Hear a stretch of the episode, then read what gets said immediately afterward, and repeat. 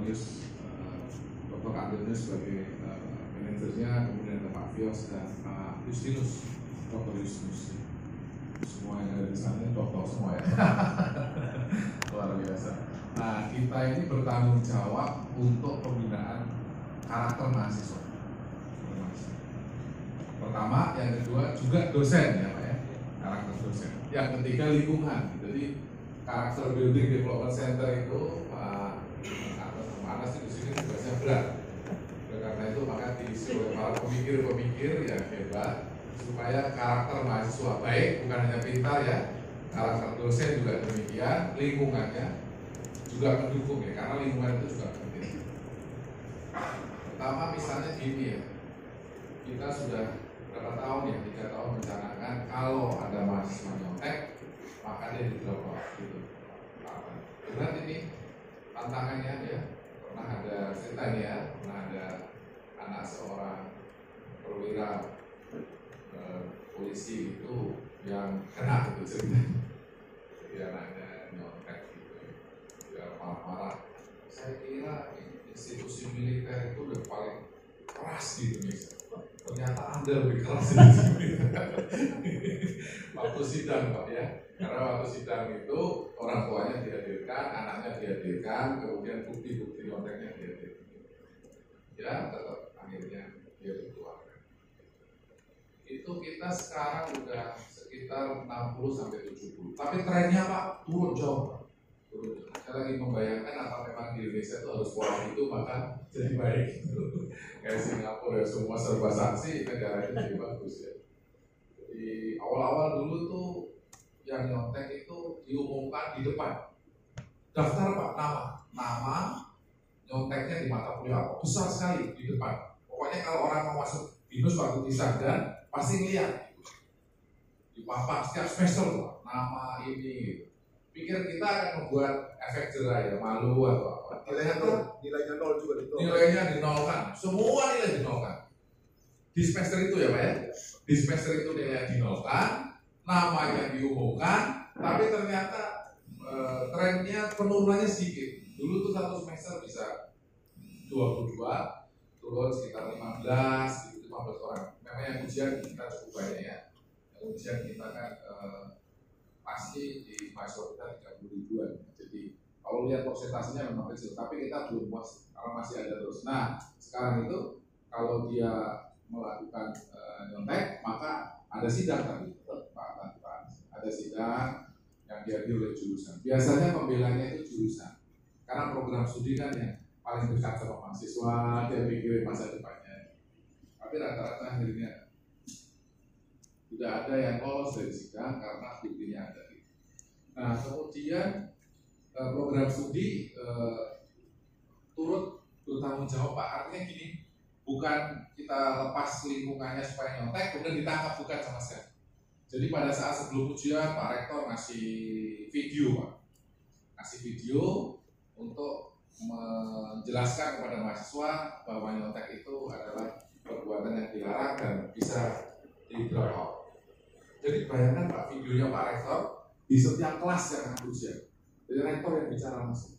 Kemudian pengawas kita itu nggak ada yang kenal sama mahasiswa. Pengawas kita itu ngambil dari luar ya, dari teman-teman di instansi lain yang memang e, diminta bantu untuk pengawas. Jadi nggak ada komunikasi antara mahasiswa sama sama pengawas itu saling kenal. Karena khawatir kalau saling kenal kan saling nggak enak apa. Dan itu dilakukan. Kemudian tim kita dosen kayak Pak Johan kita juga keliling memastikan gitu Pak. Tapi kemarin semester kemarin masih ada Pak ya, masih ada mahasiswa itu ya sudah. Bahkan ada mahasiswa yang tinggal satu mata kuliah Pak. tinggal satu mata kuliah. Jadi kita itu bukan seneng ya Pak ya kondisi kayak gitu nggak suka. Kita juga sedih kadang-kadang kalau lagi putusin sidang itu pasti oh, orang tuanya juga nangis, anaknya, suasananya pasti sangat menyedihkan dan kita sering trauma. Tapi kan ini harus ditegakkan. Kalau nggak gitu nanti anak-anak eh, apa namanya eh, itu menjadi sesuatu yang terbiasa khawatir kalau nanti eh, menjadi kerja atau apa tidak mendukung program-program pemberantasan korupsi.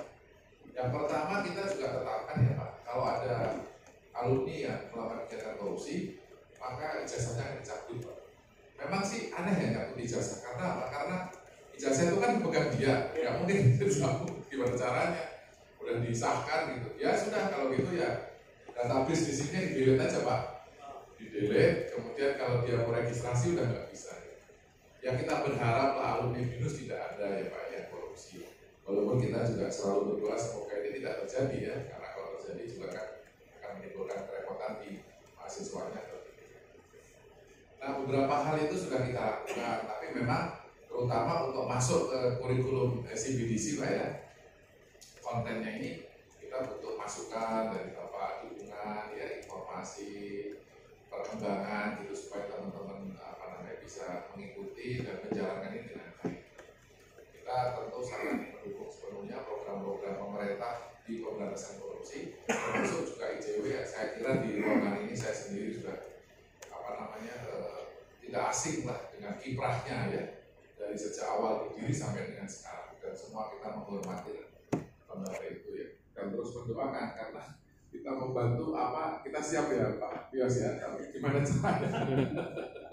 Gimana caranya? Pokoknya Bapak temennya orang kampus saja gitu ya. Temennya orang kampus. Orang kampus itu adalah orang-orang yang ya paling tidak kita selalu ingin ya melakukan baiklah gitu untuk membangun Indonesia.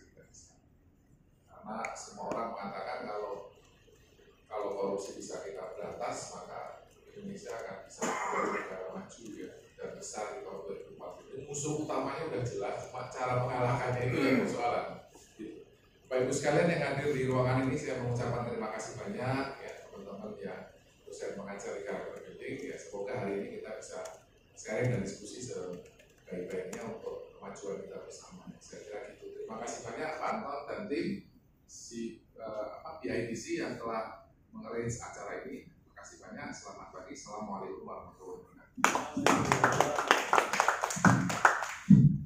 Terima kasih Pak Mas. Eh, oh selanjutnya eh, mungkin sekalian Pak ada eh, sesi pemberian bakat dan foto bersama. Mungkin saya panggil juga Pak Akam selaku manajer distribusi, kemudian dari eh, Binus Institutional Development Center dan mungkin teman-teman lain untuk eh, foto. Plakat, oh plakat dulu. Eh, saya mohon Bapak eh, Anas dan Bapak Akam untuk maju ke depan.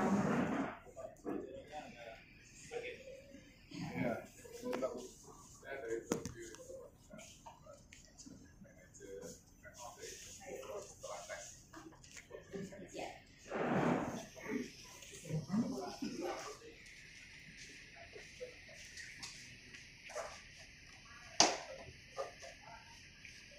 kita agak geser sedikit biar biar ini kak biar masuk di eh ya.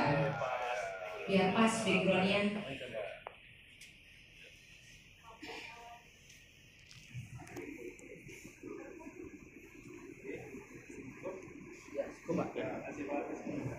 Berikutnya pada Anas ya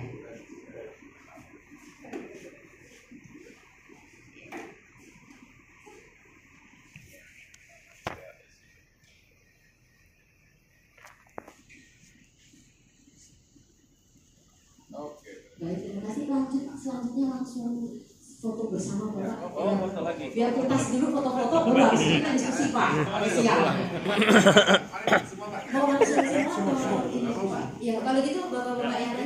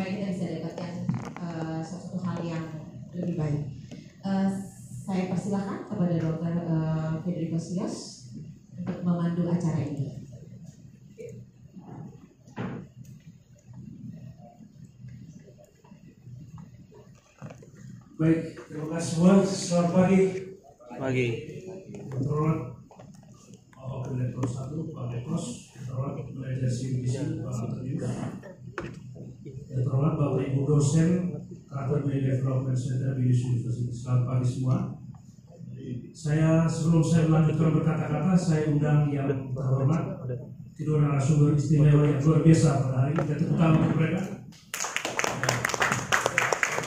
Pak Adnan Topan Kusodo itu di sebelah kiri saya ya. Lalu yang kedua ini Dr. Anas dari MPK Brawijaya Malang.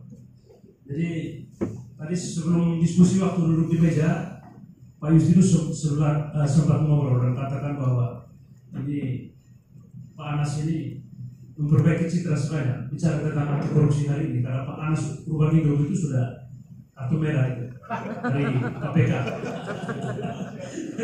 Jadi mudah-mudahan ya hari ini bisa mengembalikan citra Anas, Anas. Lalu ya yang kedua ini waktu dengar nama ini saya rasa ngeri juga dengan Pak eh, Adnan ini karena namanya Topan. Topan itu kan badai sebenarnya. Lalu ketika duduk di ICW saat ini menjabat sebagai koordinator ya di ICW dan kita luar biasa ya.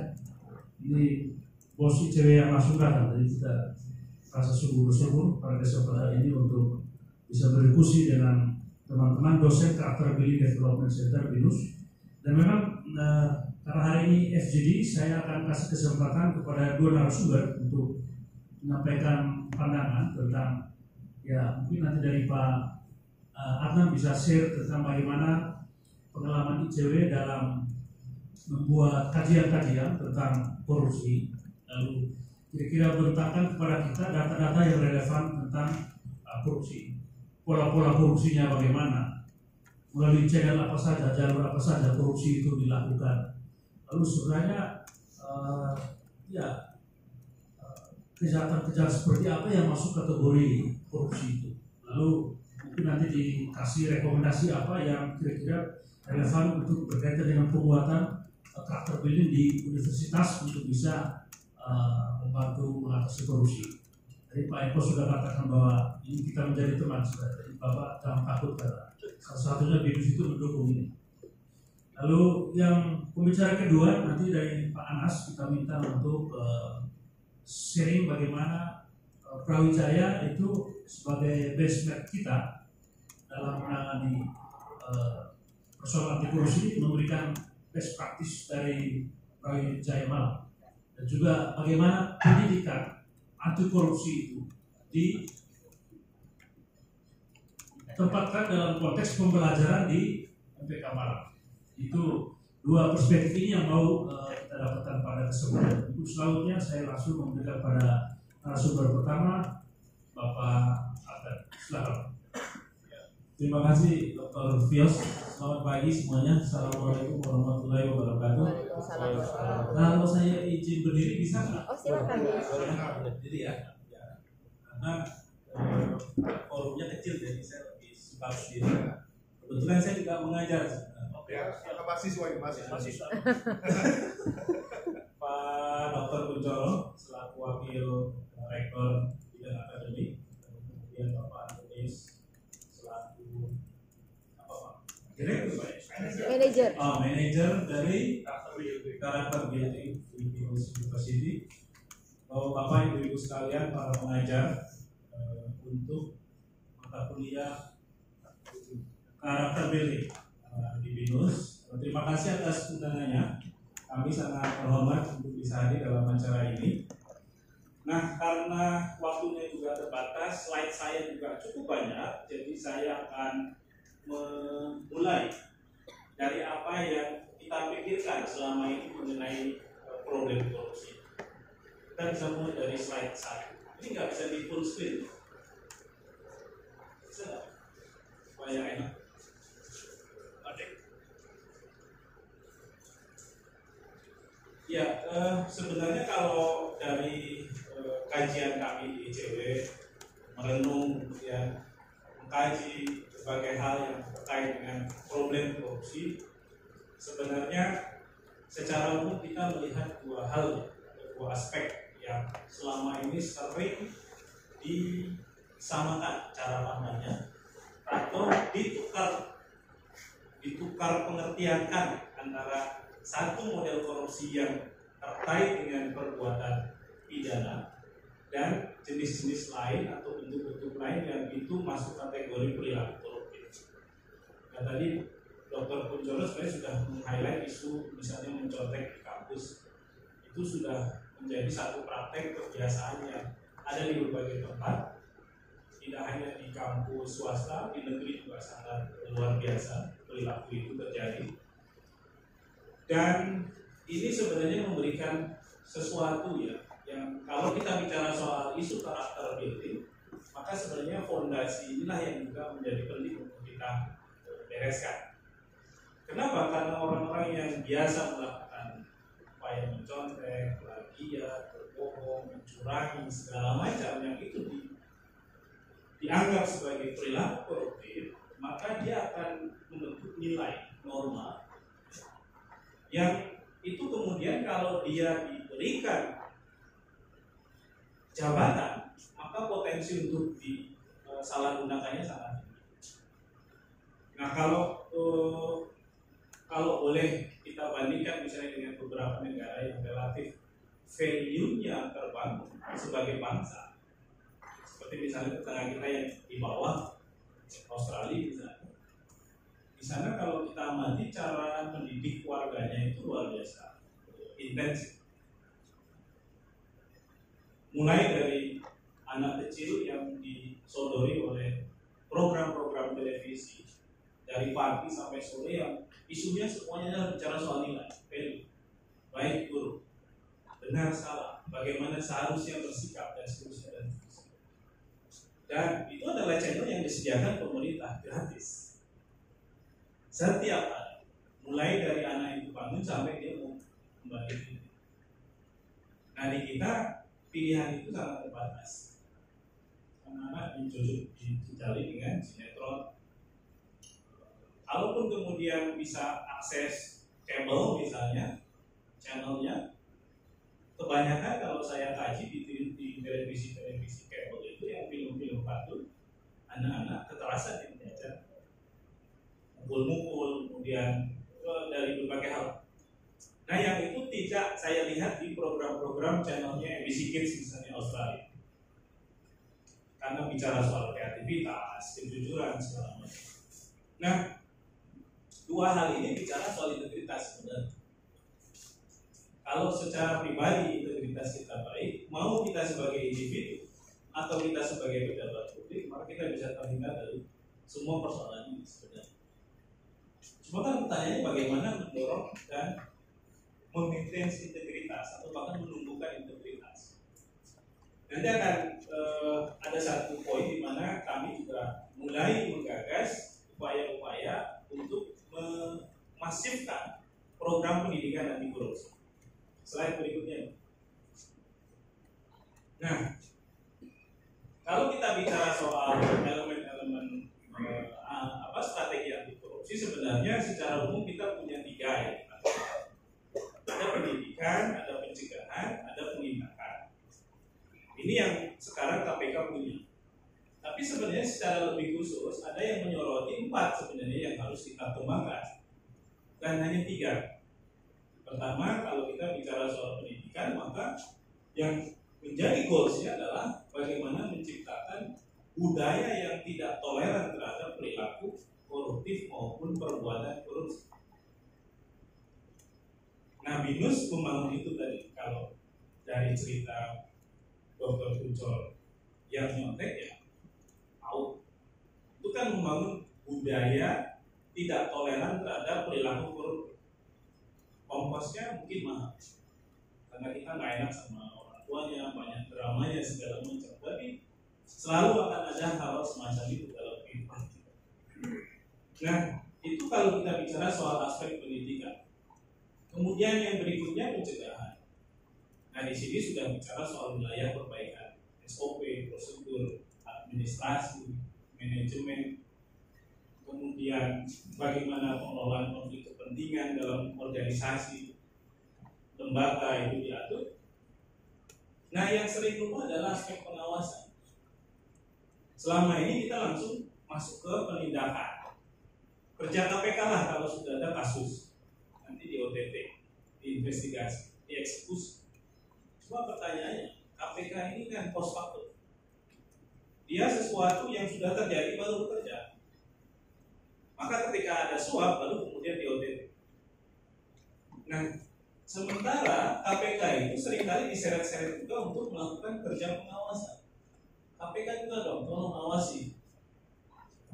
Detik demi detik para pejabat itu yang akan merumuskan anggaran, yang akan membangun program-program, yang nggak bisa. Karena itu sudah ada wilayah lainnya yang bekerja, yaitu pengawasan dalam organisasi. Nah, kita ada banyak kelemahan di semua lini. Kalau kita bicara soal penindakan, oke lah, KPK sudah on the track.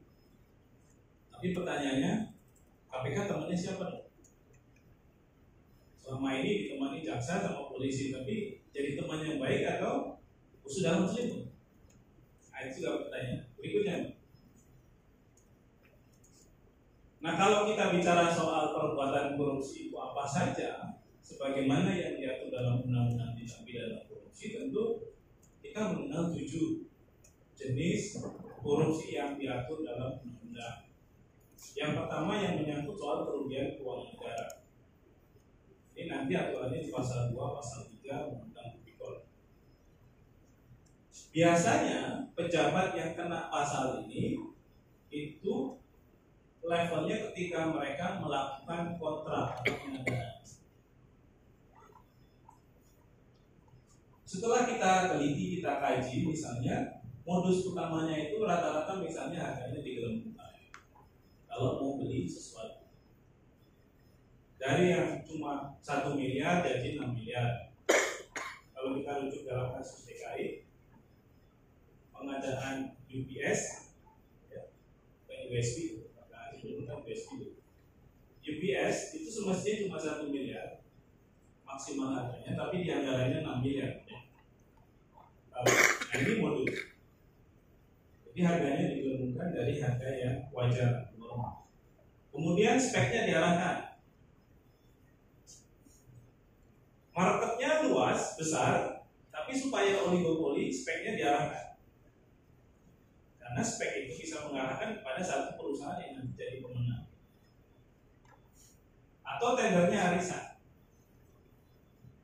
Ya, perusahaannya ada sekian, ya digilir saja disepakati kamu nanti yang menang untuk proyek ini kamu yang menang untuk proyek ini kamu yang menang untuk proyek ini atau bukan tender arisan tapi pakai perusahaan bendera pemiliknya satu perusahaannya ada enam. Yang satu itu yang benar yang lima itu yang fiktif. Enam enamnya itu tender yang sama. Sehingga kalaupun yang A menang pasti yang akan menang pemilik. Yang B yang menang yang akan menang pemilik. Nah itu juga sering terjadi atau penunjukan langsung. Nah dari kajian kita misalnya KPK mengatakan 80% korupsi di Indonesia itu terkait dengan pengadaan barang dan jasa pemerintah kemudian kalau dari catatan kami di dalam kajian tren korupsi korupsi pengadaan barang kita itu di 2017 meningkat kira-kira negara rugi satu triliun. Kalau mau bikin kampus satu triliun, dapat berapa kampus pak?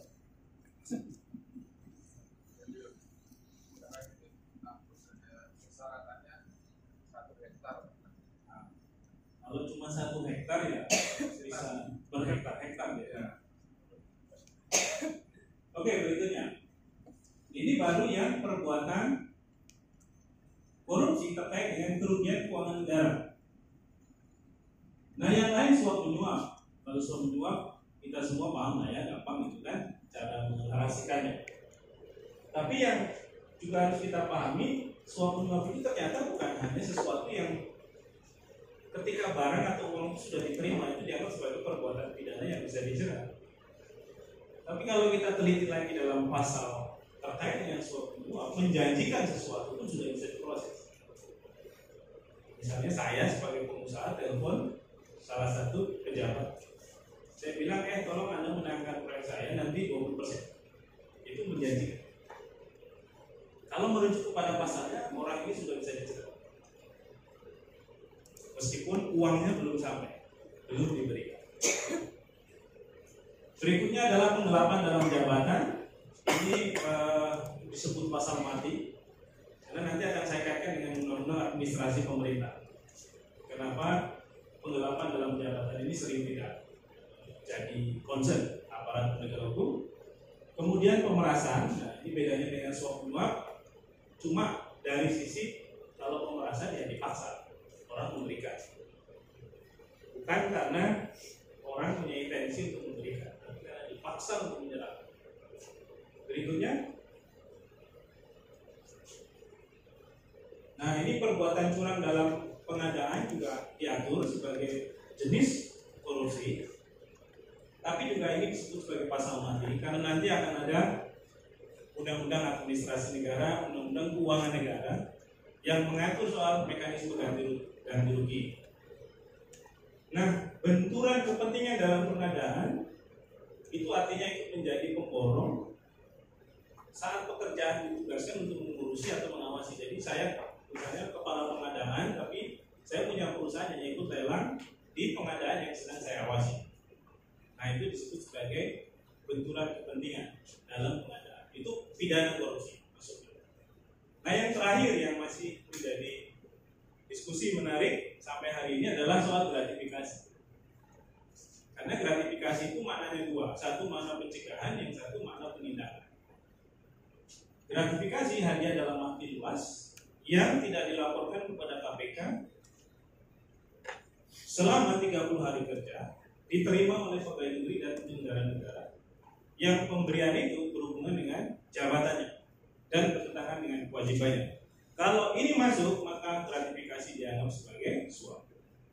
Nah itu yang eh, apa diatur dalam undang-undang kita. Berikutnya. Nah itu core-nya, core perbuatan korupsi. Tapi undang-undang kita juga mengatur pidana lain yang berkaitan dengan tindak pidana korupsi. Yang pertama adalah TPP. Tindak pidana pencucian uang. Nomor 8 tahun 2010 undang-undang terakhir. Itu kenapa KPK selain menjerat pelaku korupsi dengan undang-undang tipikor juga kadang menjerat pelaku dengan undang-undang TPPU. Kasus yang saya tunjukkan itu adiknya ketua PAN, dia bupati Lampung Selatan oleh KPK juga dijerat dengan pasal pencucian uang 57 miliar disita oleh pengadilan dirampas. Nah yang satu lagi adalah obstruction of justice. Ini pidana lain yang berkaitan dengan pidana korupsi. Jadi kalau kita ingat kasus mobil Setia Novanto tabrak tiang apa tiang listrik kemudian di situ kata Frederick kepalanya benjol sampai segede bakpao nah sebenarnya Frederick itu dianggap melanggar pasal 21 undang-undang karena dia sedang mengupayakan agar Setnov tidak ditangkap oleh KPK. Nah, Setnov uh, Frederick itu kena pasal penghalang-halangan proses penyelidikan dan penyidikan yang dilakukan oleh penegak hukum. Selain Frederick, pengacara lain yang licin yang sekarang ditangani oleh KPK adalah Lukas yang mencoba ya menyembunyikan salah satu tersangka untuk kasus suap mekarta. Nah ini juga kena pasal pasal 19. Berikutnya. Nah yang lain itu misalnya tidak memberi keterangan atau memberi keterangan tapi tidak benar atau bank itu bisa dipidana kalau rekening tersangka korupsi tidak diberikan kemudian saksi atau saksi ahli yang memberi keterangan palsu pemegang rahasia jabatan memberi keterangan palsu sampai yang terakhir saksi yang membuka identitas pelapor di sini aspek perlindungan pelapor sangat kuat sehingga pelapor kasus-kasus korupsi itu memang tidak boleh dibuka data atau informasi. Berikutnya. Nah ini contoh-contoh saja kita bisa browsing, bisa cari-cari, tapi setidaknya dari semua jenis-jenis korupsi yang tadi saya sebutkan, sebagainya sudah dipakai oleh KPK untuk menjerat pelaku korupsi. Berikutnya. Nah ini beda pemerasan, suap dan gratifikasi karena masih banyak yang suka miss apa sih suap, apa sih pemerasan, apa sih gratifikasi. Kalau su, uh, kalau pemerasan sebagaimana yang tadi saya bilang ya ini adalah uh, sifatnya luas.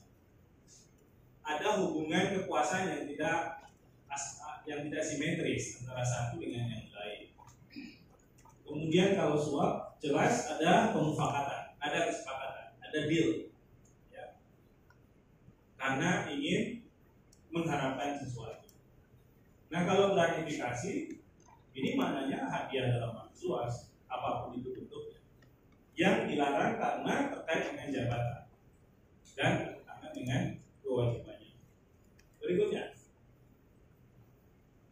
Nah ini gambaran umum korupsi di Indonesia. Ini sumbernya saya ambil dari KPK dari 2004 sampai 2018 kasus-kasus korupsi yang ditangani KPK itu kebanyakan satu sektor pengadaan barang dan jasa. Sebagaimana yang tadi terkonfirmasi dari penggunaan pasal 2 dan pasal 3 yang paling intens. Kemudian perizinan, ini rata-rata bicara soal praktek suapnya. Penyuapan sendiri juga berkembang. Kalau kita mengacu kepada data KPK di 2005, mereka hanya menangani 2, eh, 7 suap, 2006 2 suap, tapi nanti di 2018 angkanya naik menjadi 168 kasus suap. Jadi sebenarnya KPK dengan OTT-nya itu memang mulai concern dengan kejahatan suap. Kasus-kasus pungutan liar atau pemerasan, penyalahgunaan anggaran, TPPU merintangi proses KPK itu ada dua di 2017 dan ada tiga di uh, 2018. Berikutnya. Nah ini kalau kajian kita ya tren korupsi tahun 2018. Ini semua perkara korupsi yang kita kumpulkan yang ditangani oleh aparat penegak hukum. Setelah kita kumpulkan, kita temukan per semester ya, itu ada 139 kasus perkara di seluruh Indonesia. Jumlah tersangkanya 351 orang. Biasanya kalau kita akumulasi nanti dengan semester berikutnya rata-rata itu jumlahnya menjadi bisa 1000 atau 700 kemudian nilai kerugian negaranya 1 triliun lebih. Nilai suapnya juga sudah mencapai 42 miliar rupiah. Berikutnya Pak. Nah ini modusnya. ya modus-modus korupsinya masih sebenarnya sama. Antara tahun satu dengan tahun yang lain tidak banyak berubah. Artinya memang upaya menangannya juga tidak banyak berubah. Satu bicara soal maaf itu paling banyak, kemudian penyalahgunaan anggaran, ada suap, ada pungli, ada laporan fiktif, sampai laporan fiktif pun masih menjadi modus. Betapa sebenarnya praktek korupsi itu sangat telanjang dilakukan di beberapa daerah. Kalau di Jakarta semestinya laporan fiktif itu nggak ada lagi lah ya tapi kalau di daerah itu ternyata masih ada. Proyeknya enggak, proyek uangnya ada, ya. tapi kemudian pelaporannya tidak jelas. Atau proyek fiktif sekaligus. Uangnya ada, sudah habis, tapi nggak ada hasil. Kemudian ada peningkatan, ada gratifikasi, dan lain-lain. Berikutnya, nah ini karena saya bicara di Binus, saya mau kaitkan dengan aktor-aktor yang selama ini ditangani oleh penegak hukum. Atau kalau kita lihat satu yang paling tinggi tentu adalah ASN, ya aparatur sipil negara atau PNS. Dulu bahasanya, kalau sekarang itu istilahnya ASN karena sudah ada undang-undang aparatur sipil negara. Nah, ASN ini selalu dari semester ke semester, dari tahun ke tahun, angka yang paling dominan sebagai aktor korupsi. Yang kedua anggota DPR, tapi yang ketiga itu yang juga tricky menurut saya karena swasta itu juga sangat tinggi. Jadi kalau kita asumsikan alumni BINUS itu banyak yang berbisnis, ya bekerja di swasta. Nah ini hati-hati karena ternyata sektor swasta itu juga menyumbang angka cukup besar dari ya orang-orang yang selama ini terlibat dalam berbagai macam praktek korupsi di Indonesia. Berikutnya. Nah, kemarin di Tor itu ada pertanyaan, kira-kira wilayah abu-abu kalau kita bicara soal korupsi ada nggak? Ada. Setidaknya dua. Satu, abu-abu yang berkaitan dengan regulasi. Yang kedua, wilayah abu-abu yang berkaitan dengan pengetahuan. Berkaitan dengan regulasi artinya ada benturan substansi antar undang-undang yang ada menyangkut soal definisi, aturan main, ruang lingkup yang kemudian menjadi ambigu terutama kemudian bisa diletakkan dalam konteks atau dalam potensi terjadinya praktek kriminalisasi yang dilakukan oleh aparat Nanti akan saya ceritakan kenapa ambiguitas itu muncul. Yang kedua berkaitan dengan isu gratifikasi. Banyak orang yang mengatakan memberi hadiah itu kan wajar, karena sudah jadi tradisi. Ini memang sesuatu yang biasa kita berikan. Itu karena cara pandangnya, karena dibentuk oleh tradisi, oleh kebiasaan yang juga tidak cukup informasi bahwa ternyata itu adalah sesuatu yang dilarang. Berikutnya. Nah, ini kalau kita bicara soal wilayah abu-abu berkaitan dengan konflik regulasi. Kita punya undang-undang tipikor ya, nomor 3199 20 2001. Yang kedua, tahun 2014 kita punya Undang-Undang Nomor 30 tahun 2014 tentang administrasi pemerintah. Nah, di sini ada dua aspek yang mau dijerat yaitu kebijakan pejabat publik memutuskan sesuatu. Kebijakan pejabat publik pada saat yang sama bisa dijerat dengan pidana korupsi, tapi pada saat yang berbeda bisa dianggap merupakan bagian dari wilayah administrasi pemerintah yang tidak bisa dipidana. Kenapa karena kriterianya hampir sama? Pertama, kalau korupsi pasal 2 pasal 3 mengatakan kerugian negara muncul akibat dari pelanggaran hukum yang akibatnya ada orang lain dirinya sendiri menjadi kaya. Tapi pidana korupsi ada syarat lainnya yaitu harus ada mindset niat jahat. Dari mana niat jahat diketahui ya dari nilai suap, dari kickback, ya, yang itu sering tidak didapatkan dalam upaya penyidikan oleh aparat penegak hukum. Sehingga niat jahat itu seakan-akan tidak menjadi syarat. Nah akibatnya apa? Akibatnya terjadi konflik.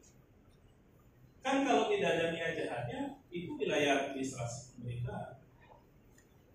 Karena apa? Memang ada kerugian negara.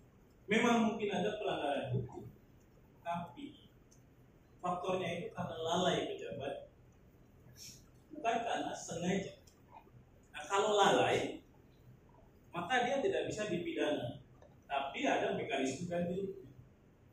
Berapa negara rugi? Itu yang harus diganti oleh pejabat yang memutuskan kebijakan. Nah ini ada satu kasus rektor kebetulan di Kalimantan Barat. Rektor ini dijerat oleh kejaksaan dengan tindak pidana korupsi. Alasannya karena ada kerugian negara. Yang dia lakukan sebenarnya simpel. Dia membuat acara pelatihan buat para guru. Tapi dia lupa memikirkan kalau guru itu berasal dari berbagai tempat di wilayah Kalimantan. Sehingga di slot anggarannya tidak ada akomodasi untuk menginap. Mengingat acara itu cuma satu hari. Jadi dia hanya alokasikan transportasi. Asumsinya orang itu bisa datang kemudian selesai acara pulang. Tapi dia tidak, tidak berpikir kalau orang itu yang jauh-jauh harus nginap. Karena sudah kesorean, sudah kemalaman. Nah karena nggak ada alokasi anggaran akomodasi, ya tukar saja. Ini transportnya sudah terlalu besar, kita pakai sebagian untuk akomodasi saja untuk beberapa guru yang memang tidak bisa pulang. Nah, karena itu dia dijerat dengan pidana korupsi oleh kejaksaan. Jadi memang ini wilayah yang paling rentan dieksploitasi oleh penegak hukum untuk mendapatkan sesuatu. Karena memang rujukan kriterianya tidak jelas. Kalau di KPK, buktinya itu harus setidaknya tiga. Di KUHP cuma dua, KPK nambah satu lagi tiga. Setidaknya harus ada kickback supaya kita yakin orang ini main, bukan hanya karena pelanggaran administrasi. Berikutnya. Nah, kalau tadi hukum administrasi dengan pidana sekarang hukum perdata dengan hukum uh, hukum korupsi, tindak pidana korupsi. Ini rata-rata terjadi dalam konteks kerja BUMN atau BUMD. Pengambilan keputusan direksi dianggap sebagai sesuatu yang melanggar hukum sehingga menimbulkan kerugian negara. Akibatnya dijerat dengan pidana korupsi. Tapi di sana ada perdebatan, ini kan keputusan bisnis. Kalau kemudian keputusan bisnis ini menimbulkan kerugian, kenapa kita dijerat dengan pidana korupsi? Ya, tapi ini perdebatan para ahli hukum sebenarnya. Jadi uh, memang ada faktanya, gitu ya, bias-bias itu muncul karena persoalan yang menyangkut soal keuangan negara yang masuk dalam konteks dua undang-undang ini. Berikutnya. Nah, kalau ini soal gratifikasi yang tadi saya sebutkan. Penerimanya siapa? Penyelenggara negara dan aparatur sipil negara. Siapa yang memberi? Kebanyakan swasta. Tapi apakah antar PNS bisa? Bisa. Tapi kebanyakan prakteknya swasta. Apa yang dilakukan? Memberi hadiah. Hadiah apa saja? Apa saja. Dalam arti luas, ya, yang pemberian itu berkaitan dengan jabatan dan bertentangan dengan kewajibannya sebagai pejabat. Nah di sini banyak pertanyaan.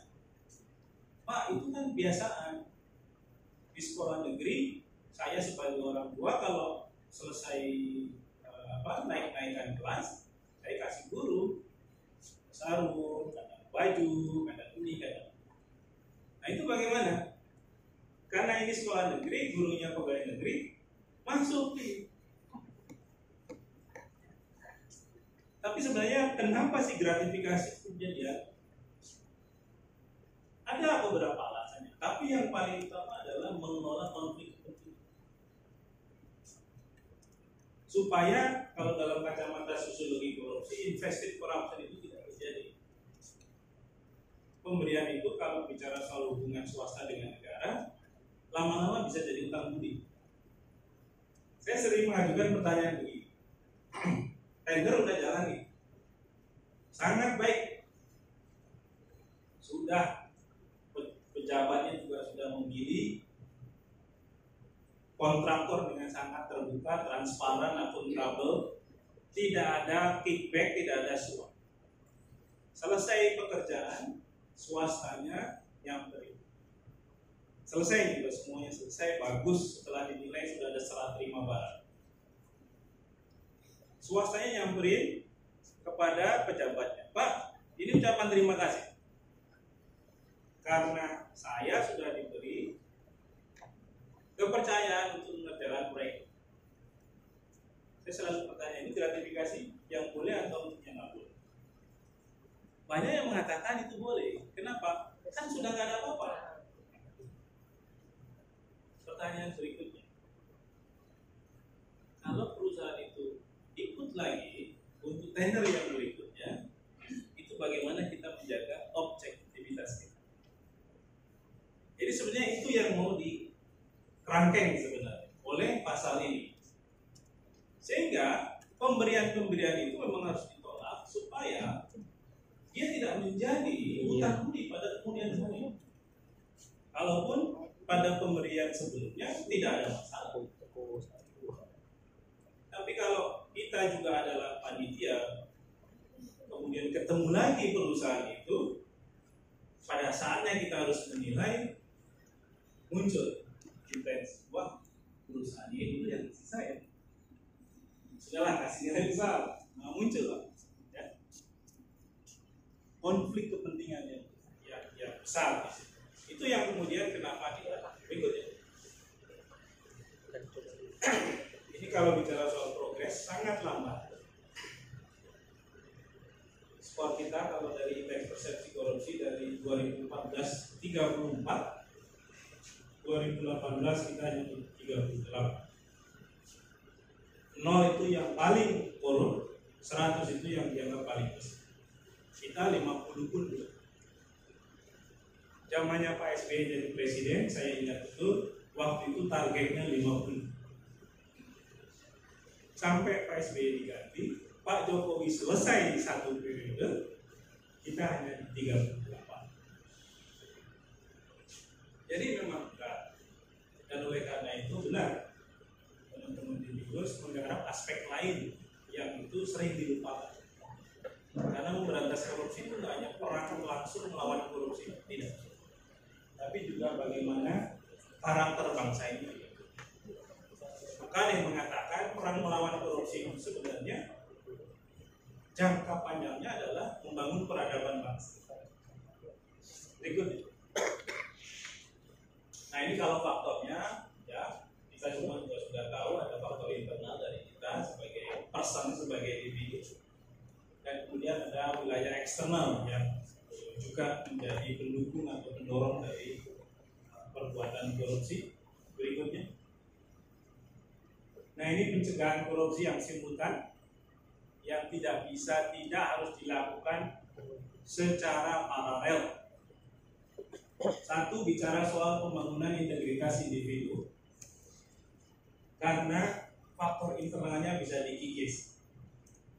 Kalau integritas individunya dibangun lewat apa pendidikan, peningkatan kesejahteraan, capacity building, pelatihan, pembekalan dan lain-lain. Yang kedua pembangunan integritas lembaga individu yang baik masuk ke lembaga yang kotor, dia lama-lama jadi korup.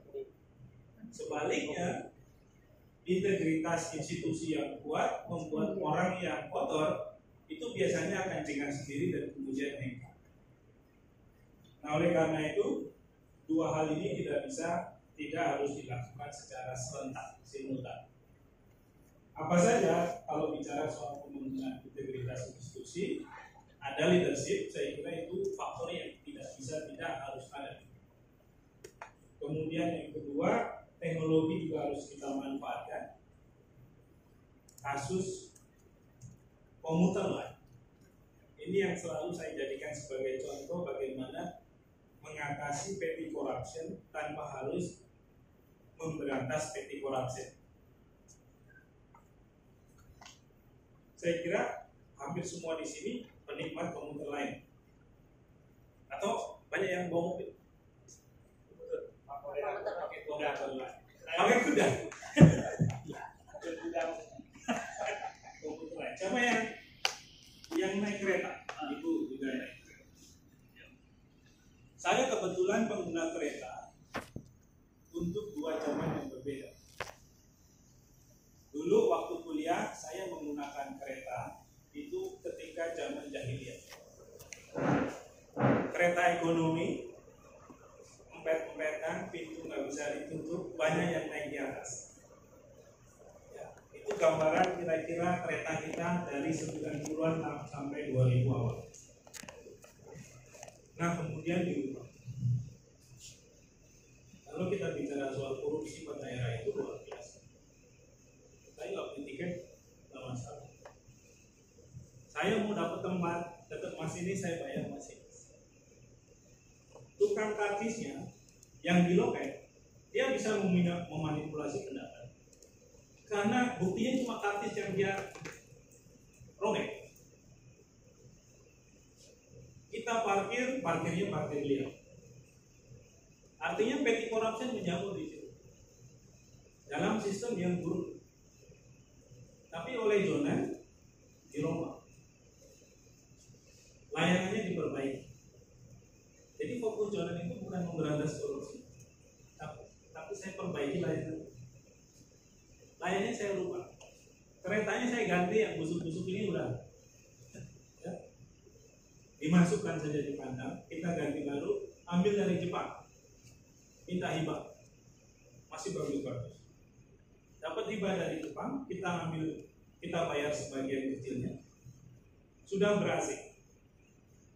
Dari yang berkelas menjadi tidak berkelas. Dulu itu ada kelas, kelas ekonomi, kelas eksekutif. Bogor, Depok sampai Sudirman ada yang bisa kereta cepat eksekutif bayarnya sepuluh ribu penumpangnya wangi-wangi karena mereka adalah para pekerja di Sudirman tapi yang ekonomi ini mulai dari orang biasa, pedagang, pengemis, penjual segala macam ada di sana. Nah itu yang kemudian dia bongkar. Sekarang nggak peduli mau wangi mau bau satu mah. Dalam kajian kebijakan sosial itu namanya equity. Kalau yang sebelumnya itu equality. Yang kaya yang bisa akses lebih banyak karena dia punya uang makanya bisa bayar lebih mahal. Nah itu dihapus teknologi diterapkan orang nggak perlu lagi sekarang cash cashless pakai imani pakai imani tap on tap off pak orang yang dulu kan sering melihara tuyul juga bingung sekarang. Iya. tuyulnya bingung. Ini mau nyuri pakai acara apa? Kalau dulu kan uang cash kalau di bawah bantal bisa hilang. Babinya itu sekarang ini nggak bisa apa nih sobat korupsi hilang dengan sendirinya. Nggak perlu diberantas. Iya. Kalau memberantas korupsinya sampai nanti cucu-cucu kita sudah datang itu nggak akan selesai. Kalau cuma tangani petugasnya yang jual kartis secara ilegal dan lain-lain. Jadi kadang-kadang ICT itu sangat bermanfaat bukan untuk menangani korupsi tapi menghilangkan korupsi dengan memanfaatkan teknologi. Kemudian transparansi dalam sistem rekrutmen, kasih, promosi ini penting. Karena yang menjaga sistem itu nanti orang ini. Nah saya kemarin baru ngomong diskusi sama salah satu ahli di bidang IT. Kebetulan kerjanya di forensik audit. Dia bilang, Mas, pengadaan elektronik kita itu tetap bisa dimanipulasi. Saya temukan banyak kasusnya. Gimana caranya? Oh, gampang. Ya seperti tadi, perusahaan itu bisa dari berbagai tempat, tapi pemiliknya itu satu. Dia cloning aja nama perusahaan itu.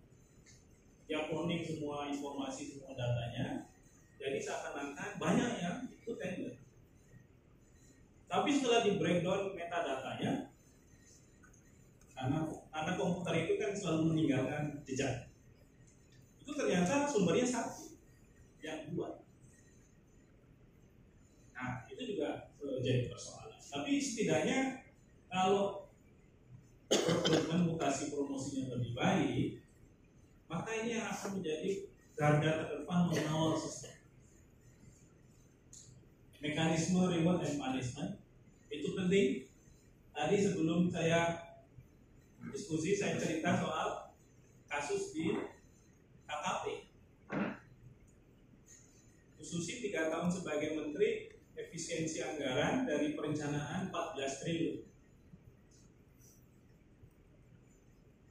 Dia datang ke Sri Mulyani, Bu, separuh saya minta untuk gaji pegawai saya, saya naikin. Boleh nggak? Boleh.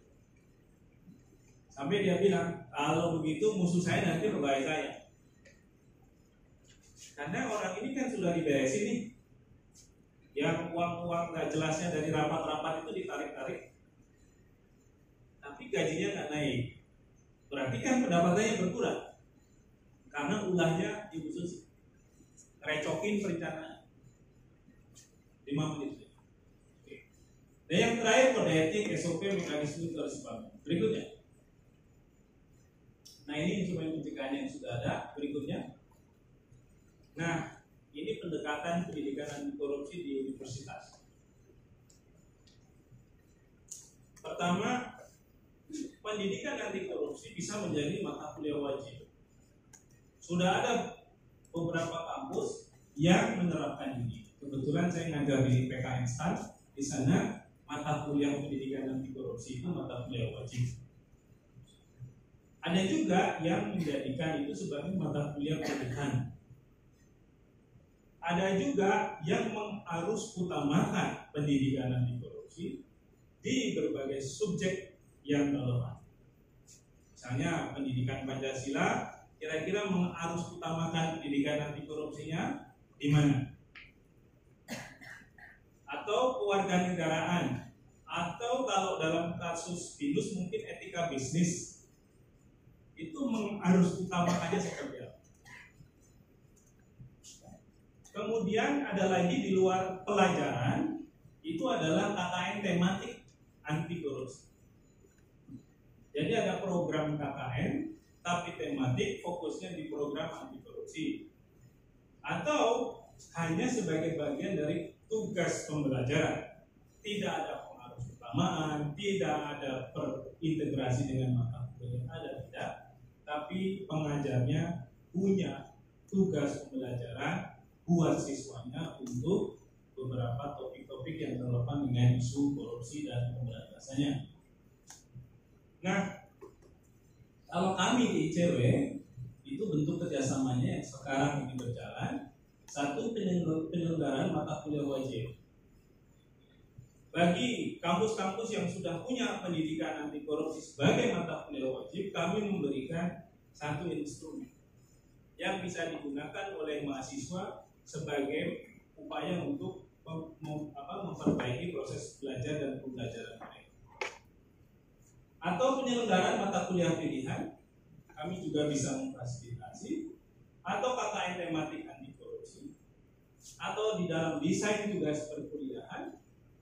Serta kami juga bisa mengupayakan apa, program sertifikat pendamping jasa. Karena ini sekarang kan menjadi satu satu kewajiban di semua kampus. Berikutnya, nah ini program pendidikan anti korupsi ICW. Kami punya satu kuliah online anti korupsi, namanya Akademi Anti Korupsi. Berikutnya, nah ini kira-kira kuliah online-nya. Pesertanya bisa pelajar, bisa mahasiswa, bisa umum, di dalamnya kita belajar memahami korupsi dan anti korupsi. Kita juga mengetahui bagaimana melawan korupsi. Ini murni dikelola oleh kami di ICW. Berikutnya. Dan sudah kira-kira 1.500 peserta yang mendaftar dan kuliah. Di akademi ini ada banyak mata kuliah yang kami sediakan. Pertama misalnya pengantaran korupsi untuk remaja, ini makanya anak-anak SMA targetnya atau pengantar korupsi umum ini biasanya para mahasiswa di luar fakultas hukum yang tidak pernah belajar mengenai undang-undang tidak pidana korupsi. Kemudian ada hukum dan anti korupsi untuk mendalami, ada pedagogi kritis dan pendidikan anti korupsi, ada sosiologi korupsi, kemiskinan dan korupsi yang sedang ongoing yang akan kami upload sebagai modul baru itu adalah pengawasan dana publik, pengawasan dana desa, serta mengawasi korupsi politik. Tiga modul lagi sedang kami siapkan untuk menambah modul-modul yang ada di akademi ini. Siapa pengajarnya? Kami sendiri sebagai aktivis ICW dan ada dosen tamunya. dosen tamunya itu ada dari Atmajaya, ada dari UI, ada para politisi, ya karena mereka juga adalah para praktisi.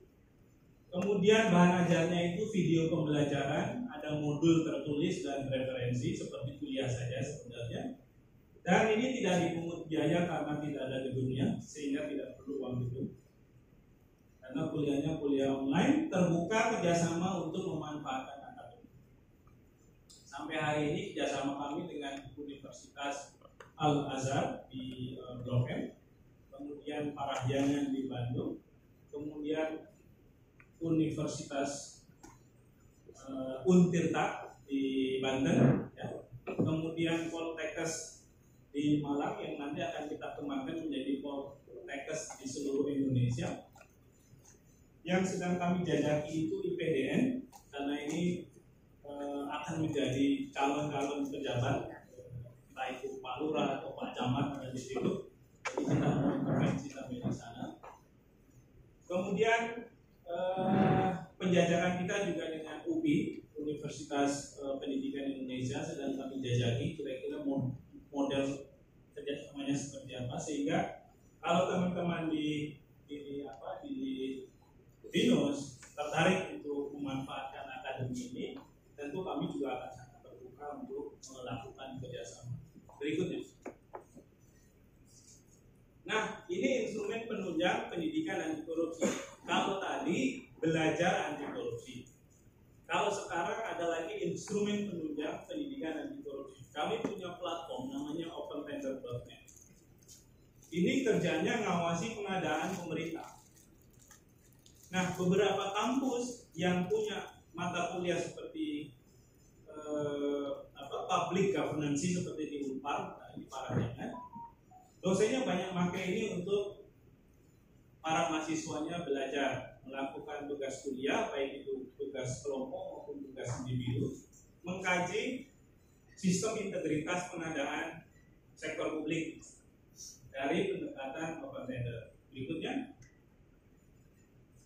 nah ini peruntukannya selama ini ada yang menggunakan untuk skripsi ada yang menggunakan untuk riset ada yang tugas kelompok di kelas atau tugas individu juga bisa. Saya kira selesai. Berikutnya. Ya. Nah itu kira-kira. Terima kasih. Untuk pengantar, terima kasih. Mohon maaf kalau panjang. Terima kasih Mas Atan yang sudah mempresentasikan materi kita. Timur. Kalau saya malam Mas silakan. Baik, terima kasih. Biar gak terlalu dingin, jalan-jalan kayak Mas Nah. Ikut-ikut main malam tuh, karena hasilnya ini. Sudah kalau pakai ininya Pramudia itu, biarkan uh, kita merasakan di luar ruangan tanpa hasil. Biar tahu Jakarta seperti apa rasanya ini. Ini harus lebih asli repot ini. Baik, eh, terima kasih Pak Fios, Pak Antonius, dan Juli Julius. Saya Ju- Justinus Pak. Saya Kadang-kadang Julius. agak repot menyebutnya. Kalau dalam Islam ada Muhammad Ahmed gitu. Dipanggil di jalan Muhammad gitu. Mohon maaf, mungkin ini agak eh, pernah saya sampaikan waktu di Brawijaya, teman-teman sempat ke sana dan agak sedikit saya lengkapi beberapa hal yang barangkali bisa jadi pertimbangan kita bersama untuk menyelenggarakan ini. Mudah-mudahan tidak bosan ini Pak Fias ini saya juga heran mengundang saya lagi gitu. Dan jangan lupa tidak bawa apel yang jelas itu Karena apelnya habis dimakan serangga Baik, eh, jadi sebenarnya saya ingin kasih gambaran umum di Brawijaya itu punya eh, tadi namanya di sini adalah karakter building development center. Kalau di Brawijaya namanya pakai bahasa Indonesia pusat pengembangan mata kuliah pengembangan pribadian. Pusat MPK. Sebetulnya kalau mengikuti undang-undang bukan undang-undang sih, edaran dikti itu namanya berubah lagi namanya FKWU Jadi eh, seneng-senengnya pemerintah ya ubah-ubah nama biasanya. Isinya sama gitu. NKWU. Nah, di pusat MPK itu sebetulnya jangkauannya juga tidak belum luas amat ya. Artinya kami juga belum terkonek dengan Pak Rektor. Rektornya kan terlalu tinggi sana. Karena kebanyakan mahasiswa ya. Kalau kami bodoh-bodoh saja sebenarnya. Sampai tadi ada usulan dari Pak Arden bagus sekali, KKN tematik anti korupsi. Saya berpikir saya harus connect ke LPPM kalau begitu kan. Nah, sementara kami itu sudah unit kecil di bawah LP3M bayarnya. Yang di sana memang terkumpul ada 23 dosen tetap yang memang fokus mengajar empat mata kuliah umum itu tadi agama, Pancasila, kewarganegaraan dengan bahasa Indonesia. Mau ditambah lagi kewirausahaan. Bukan anti korupsi tapi kewirausahaan. Jadi ada level swasta yang bermasalah. next juga, next. Itu gambaran umumnya. Jadi ini juga pernah eh, saya ungkap beberapa waktu lalu. Jadi memang pendidikan anti korupsi di Brawijaya itu kami desain dalam kerangka tadi karakter. Karakter building tadi itu membangun karakter dalam arti yang lebih luas. Karena itu memang sejak awal profesor kami waktu itu sudah menyarankan ada desain karakter yang memang punya kekhasan yang kami miliki. Yaitu namanya apel itu. Ini bukan dibuat-buat ya tapi mau begitu apel itu akronim dari A itu agamis P itu peduli E itu entrepreneurship L itu lemah lembut. Kasih sayang. Kalau saya sering eh, menyamakan sama dengan rahmat kalau di eh, Katolik itu ya eh, kasih gitu ya sama gitu ya. Nah apa visi besar itu di breakdown sebetulnya dalam mata kuliah atau kurikuler dan kokurikuler jadi ada dua arahnya sebetulnya yang pertama yang di kurikuler itu diintegrasikan di dalam NKWU tadi dalam agama, Pancasila, KWN dan bahasa Indonesia. Sementara yang kokurikuler dan ekstrakurikuler itu kami laksanakan sebuah kegiatan yang sifatnya ada katakanlah semi-semi wajib, tapi sayangnya tidak diikuti oleh semua mahasiswa karena kemampuan kami sangat terbatas. Di situ ada sekolah kebangsaan, moral camp, kemudian ada eh, rutin diskusi ilmiah guru bangsa, dan yang ketiga yang juga berjalan adalah kelas anti korupsi tadi. Jadi eh, sebetulnya ini sebagian saja mungkin ya dari proyek besar yang kami lakukan di Brawijaya yaitu desain pembangunan karakter yang memang berbasis pada karakter apel tadi. Next. Kalau kita lihat capaian pembelajaran NKWU, kalau kita breakdown ke dalam empat mata kuliah ini, karena di Brawijaya sekali lagi pendidikan anti korupsi tidak dipisah begitu ya, atau mungkin tidak diharus utamakan begitu, tapi lebih diintegrasikan ke dalam NKWU. Maka kalau kita lihat agama misalnya, yang kita tekankan di situ sebenarnya kejujuran. Meskipun memang ini sebenarnya kita ambil juga dari eh, adopsi dari 18 karakter yang pernah di launching oleh Dikti itu. Nah ini sebenarnya menarik kalau kita kaji di sini nanti sampai aspek pada bagaimana sebetulnya mengevaluasinya dan seterusnya. Tapi sebenarnya yang kita tekankan di agama itu adalah kejujuran. Kemudian karena ini connect dengan grand design kami yaitu karakter kami yaitu apel itu tadi. Sementara yang Pancasila karena capaian pembelajarannya adalah kepedulian sebetulnya kepada realitas kebangsaan dan kemanusiaan, maka peduli sebetulnya kami tekankan di sana. Sementara kewarganegaraan yang menekankan pada menjadi citizenship yang baik dan cerdas begitu, maka di situ kami masukkan adalah lemah lembut tadi itu kasih sayang yang berhubungan dengan eh, sesama dan seterusnya. Nah, bahasa Indonesia kami tekankan untuk yang pendidikan anti korupsinya itu ada di kreativitasnya. Bagaimana menulisnya, apakah plagiat atau tidak dan seterusnya. Next. Nah, eh, nah ini sebetulnya yang juga menjadi pijakan kami untuk mengintegrasikan bagaimana sebetulnya nilai-nilai dan prinsip anti korupsi tadi sudah dijelaskan banyak lebar oleh Mas Adnan itu bisa juga ditopang oleh budaya akademik. Apakah budaya akademiknya ikut menunjang sehingga terjadi semacam eh, keprihatinan bersama dan arus utamaan terhadap nilai-nilai anti korupsi. Begitu pula ditopang dengan nilai progresif dari agama dan Pancasila.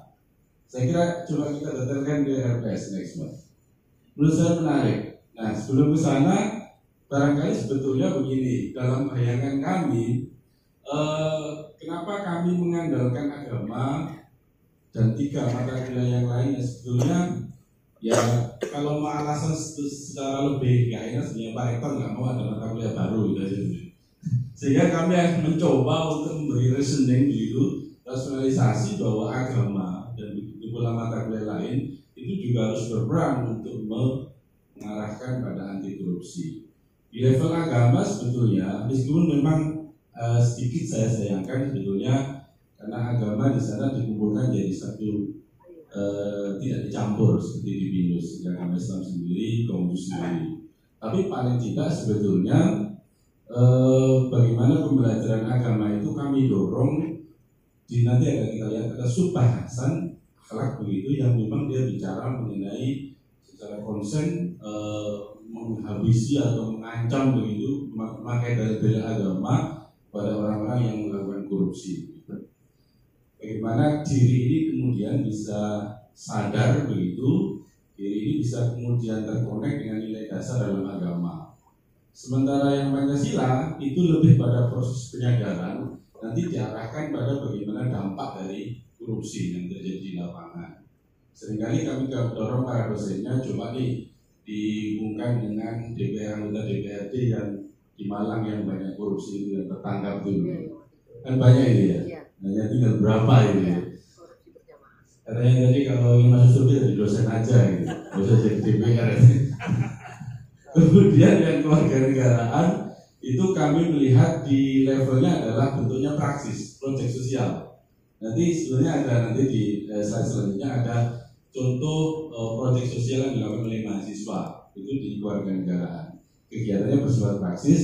Nah di bahasa Indonesia memang adalah latihan diri dalam berproses belajar dengan korupsi, terutama dengan aspek tulis menulis. Next. Nah, ini agak kecil sih sebetulnya.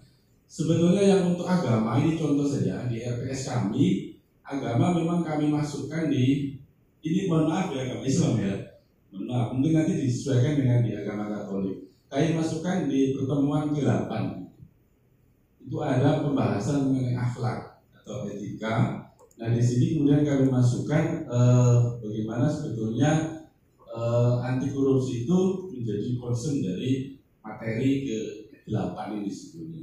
Ini yang saya katakan dari sebelumnya kalau sebetulnya agama fungsinya menakut-nakuti umat sebetulnya terutama yang berani korupsi. Cukup di sini. Karena dalam agama Al-Quran itu banyak sekali sebetulnya ada yang bicara mengenai wasari wasari itu. Para pencuri itu dipotong saja tangannya. Ada itu sebetulnya. Kemudian ada juga yang diancam dilaknat oleh Tuhan kalau menyuap. Jadi yang menyuap dan yang disuap itu neraka itu itu ada sebetulnya ini mestinya menjadi satu komponen penting bagi mahasiswa agar mengenal lebih dekat eh, hal-hal yang dilarang dalam agama terutama dalam anti korupsi gitu. Nah, eh, sebenarnya kemarin sempat ditanyakan, jadi mungkin karena memang eh, ini hanya menjadi subbagian dari eh, pembahasan mata kuliah dalam secara umum, hal yang paling bisa dilakukan oleh dosen dalam melakukan eh, evaluasi ya dalam konteks ini, di mungkin tadi contek dan seterusnya adalah menurut saya di aspek kejujurannya itu penting. Terutama eh, ada dosen yang mencoba untuk meminta mahasiswa untuk eh, melihat ke lapangan apakah SPJ mahasiswa itu sudah sesuai atau belum. Ini yang sudah dilakukan oleh beberapa dosen agama, terutama dosen yang muda, maaf, yang tua agak susah mendorongnya. Next, Pak.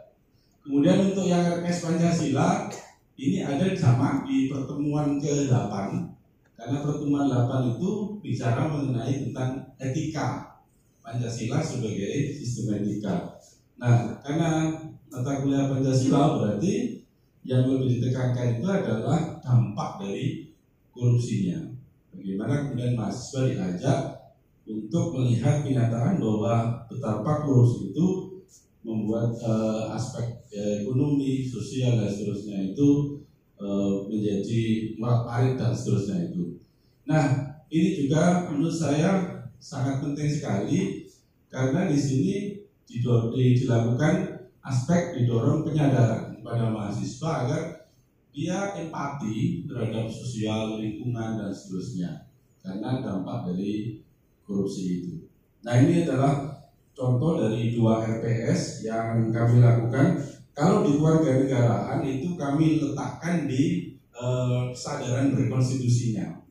Bagaimana kemudian mahasiswa didorong agar taat pada aturan yang sudah di apa diterbitkan oleh pemerintah. Sementara yang di bahasa Indonesia lebih pada aspek secara implisit bagaimana cara menulis dengan eh, benar dan tidak ada variasi dan seterusnya. Next. Nah ini, ah, tapi ini ada waktu nggak ya? Ini adalah sebenarnya contoh dari proyek sosial dari mahasiswa Brawijaya sebelumnya. Sudah bisa diakses di YouTube ini bagaimana mereka sebetulnya melakukan proyek eh, waktu itu ini tugasnya kalau nggak salah di warga negaraan melihat beberapa pelanggaran yang dilakukan oleh mahasiswa di lingkungan kampus. Jadi kampus itu kan banyak sekali sebetulnya aturan lalu lintasnya yang sebetulnya eh, harus ditaati tapi karena mahasiswa banyak terburu-buru dan seterusnya itu dilanggar. Mungkin bisa apa bisa ditampilkan sedikit? Sedikit aja ya. Cuplikannya aja nih. Yang pertama yang pertama.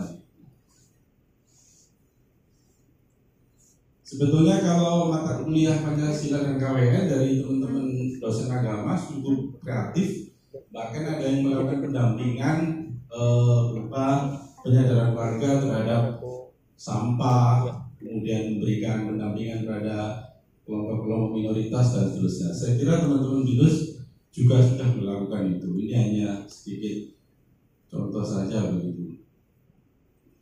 Kalau bisa ya, kalau bisa.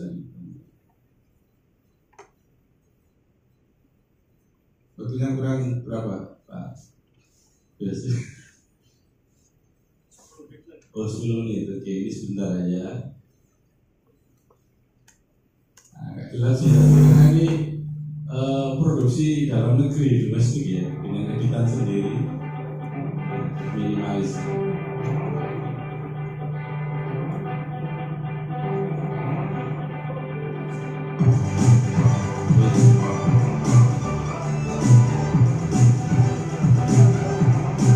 Sifatnya vlog sih sebetulnya. Karena teman-teman apakah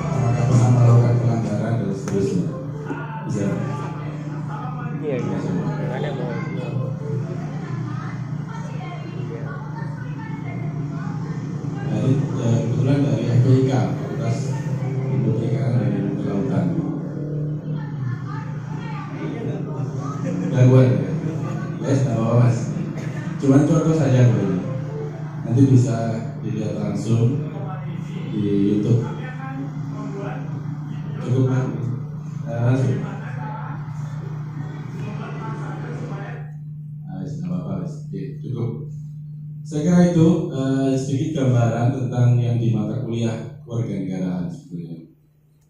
Next.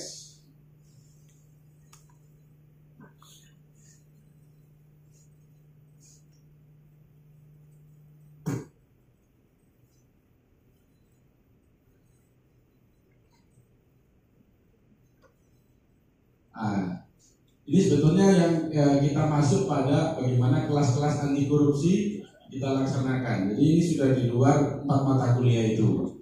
Jadi di samping kita menekankan pada empat mata kuliah itu, kita juga mengajak mahasiswa bagaimana mempunyai keprihatinan terhadap korupsi yang cukup masif di negeri ini, terutama di daerah Malang dan sekitarnya.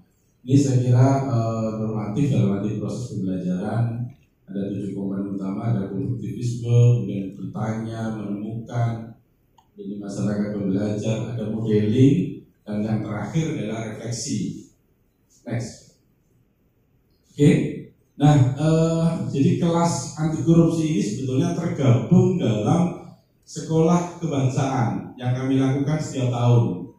Jadi sekolah kebangsaan itu mempunyai tema-tema yang memang eh, bersifat ya kebangsaan, kewarganegaraan dan seterusnya.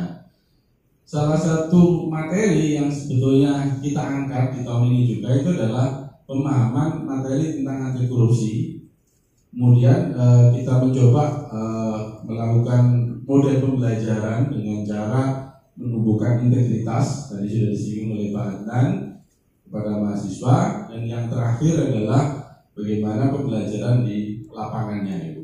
Yang kalau di Jakarta dekat dengan ICW, kalau di Malang ada MCW mas. Nah, jadi itu kemudian kita gandeng agar bisa memberikan semacam apa pendampingan pada mahasiswa agar mengenal kasus-kasus korupsi di lapangan, terutama di Malang Next. Nah, eh, ini yang tadi saya bilang bahwa sekolah kebangsaan yang salah satu temanya adalah tentang kelas anti korupsi, di dokumentasinya yang pernah berlangsung. Next, Mbak.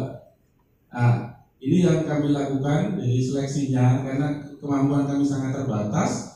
Kami menyeleksi dari kelas-kelas yang MKWU dari seluruh fakultas itu, kami buka pendaftaran, kemudian eh, tema kami tentukan. Kebetulan memang tema korupsi sudah berjalan sebenarnya tahun lalu. Lalu kemudian eh, kita lakukan semacam eh, hasilnya bagaimana itu bisa dipublikasikan. Biasanya kami eh, menentukan ada output yang dihasilkan dari pengalaman yang eh, apa dialami oleh mahasiswa di lapangan berupa poster, berupa karya tulis dan seterusnya. Next. Nah ini contoh juga di akhir ujung kelas anti korupsi, kemudian kami mencoba untuk mengarahkan mereka atau mengkoordinir mereka ke dalam ruang merefleksikan apa yang mereka temukan di lapangan. Itu terakhir itu bersama Pak Rektor tentang refleksi tentang korupsi dan ini kemudian ada sedikit biar tidak terlalu tegang kita mengundang eh, Pak budayawan untuk merefleksikan tentang korupsi terutama tentang kejujuran. Jadi uh, secara umum bahwa sebetulnya sekali lagi kami tekankan di Brawijaya sebetulnya tidak uh, menjadi mata kuliah khusus, juga tidak uh, apa ya semacam ada pengaruh utamaan. Cuma ini karena keprihatinan para dosen sebetulnya sehingga diintegrasikan ke dalam empat mata kuliah itu yang jalur kulikuler dan yang ekstra itu masuk ke dalam program kami tahunan namanya sekolah kebangsaan yang temanya memang bisa berganti-ganti. Nah karena tadi Pak Andan juga menyinggung banyak ya, saya kira sangat penting sekali bagi kampus barangkali untuk merekom adanya paling tidak menjadi mata kuliah pilihan atau menjadi semacam eh, apa ya kegiatan berupa KKN tadi, KKN tematik yang judul temanya adalah anti korupsi itu. Saya kira itu saja yang bisa saya sampaikan nanti kita sharing saja dengan apa yang sudah kami lakukan. Terima kasih. Assalamualaikum warahmatullahi wabarakatuh. Terima kasih untuk Pak yang sudah ya setengah jam sudah sampai jam 12 dan sekarang kita masuk ke sesi diskusi dan tanya jawab. Bapak Ibu yang ada pertanyaan silakan sampaikan kepada narasumber. Romo Adi satu satu lagi. Pak Hari satu lagi. Pak Niko langsung berbaik pada pertanyaan. Silakan Pak Yusuf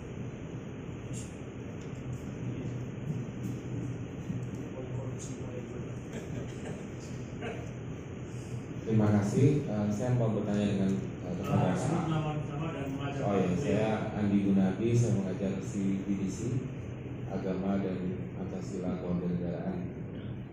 Uh, pertanyaannya berkenaan dengan uh, korupsi itu sendiri.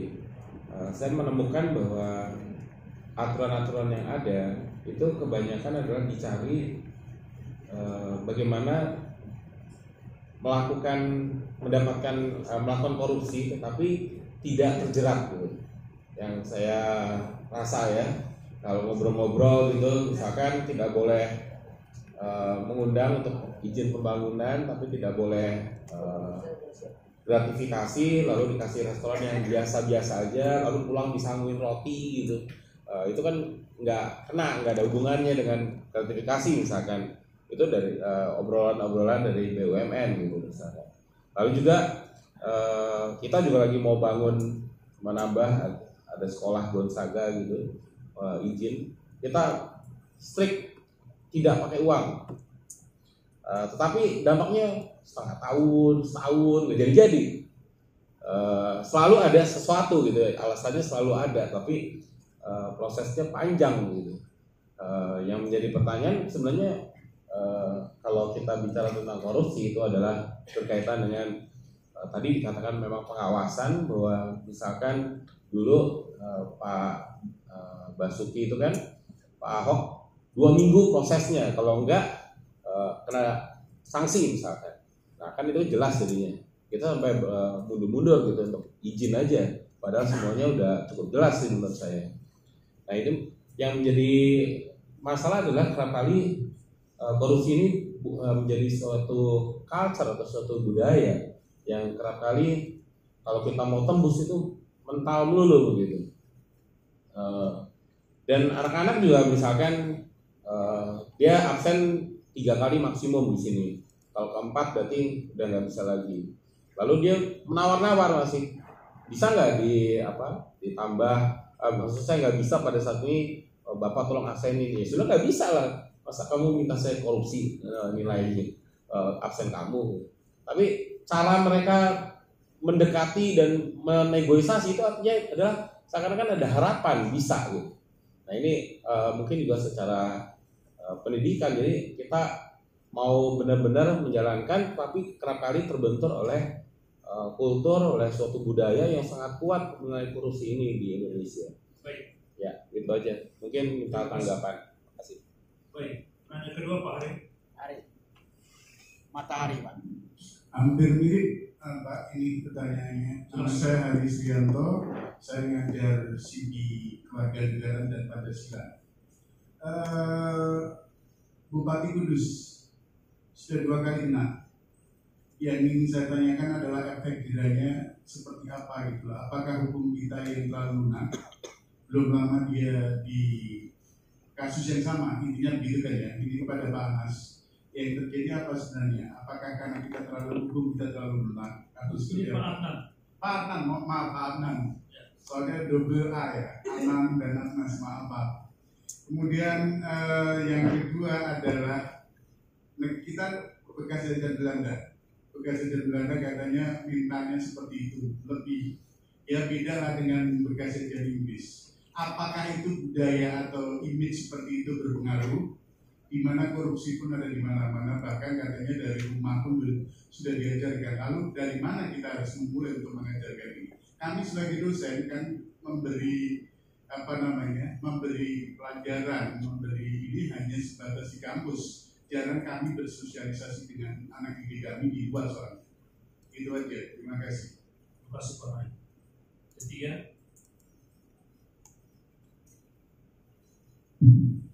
Eh, terima kasih. Nama saya Nikodemus, dosen CV.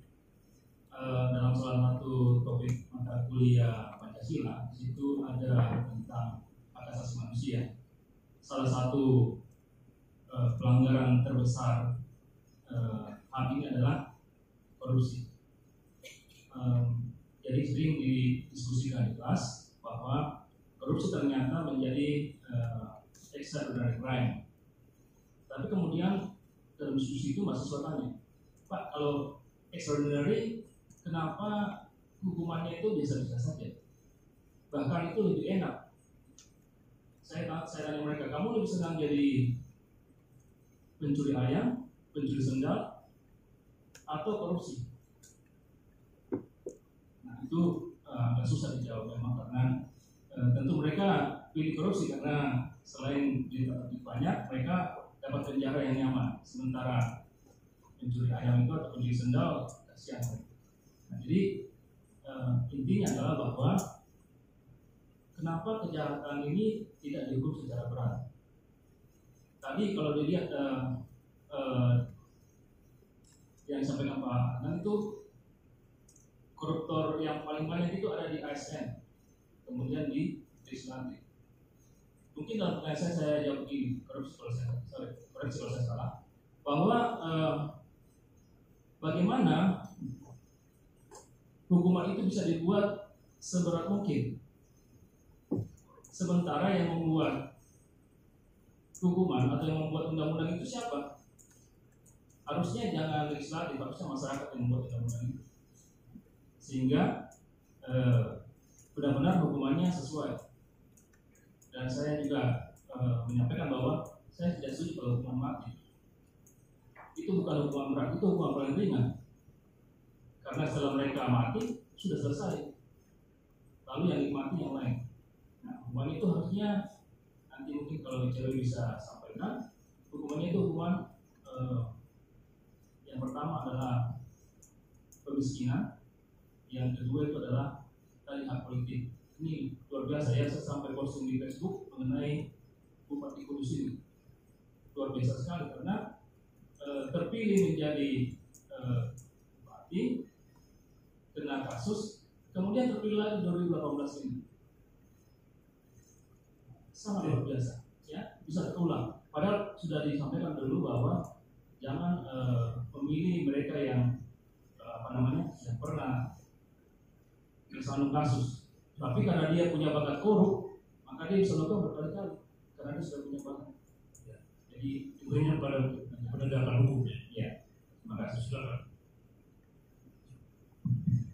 Ya, eh, sebenarnya begini, Bapak Ibu sekalian, ini kan ada dua hal yang kita kaji. Dua hal terkait dengan bagaimana strategi pendidikan karakter itu bisa memberikan kontribusi yang baik upaya kontribusi. Dan yang kedua, bagaimana strategi pemberantasan korupsi di negara itu yang efektif akan salah korupsi.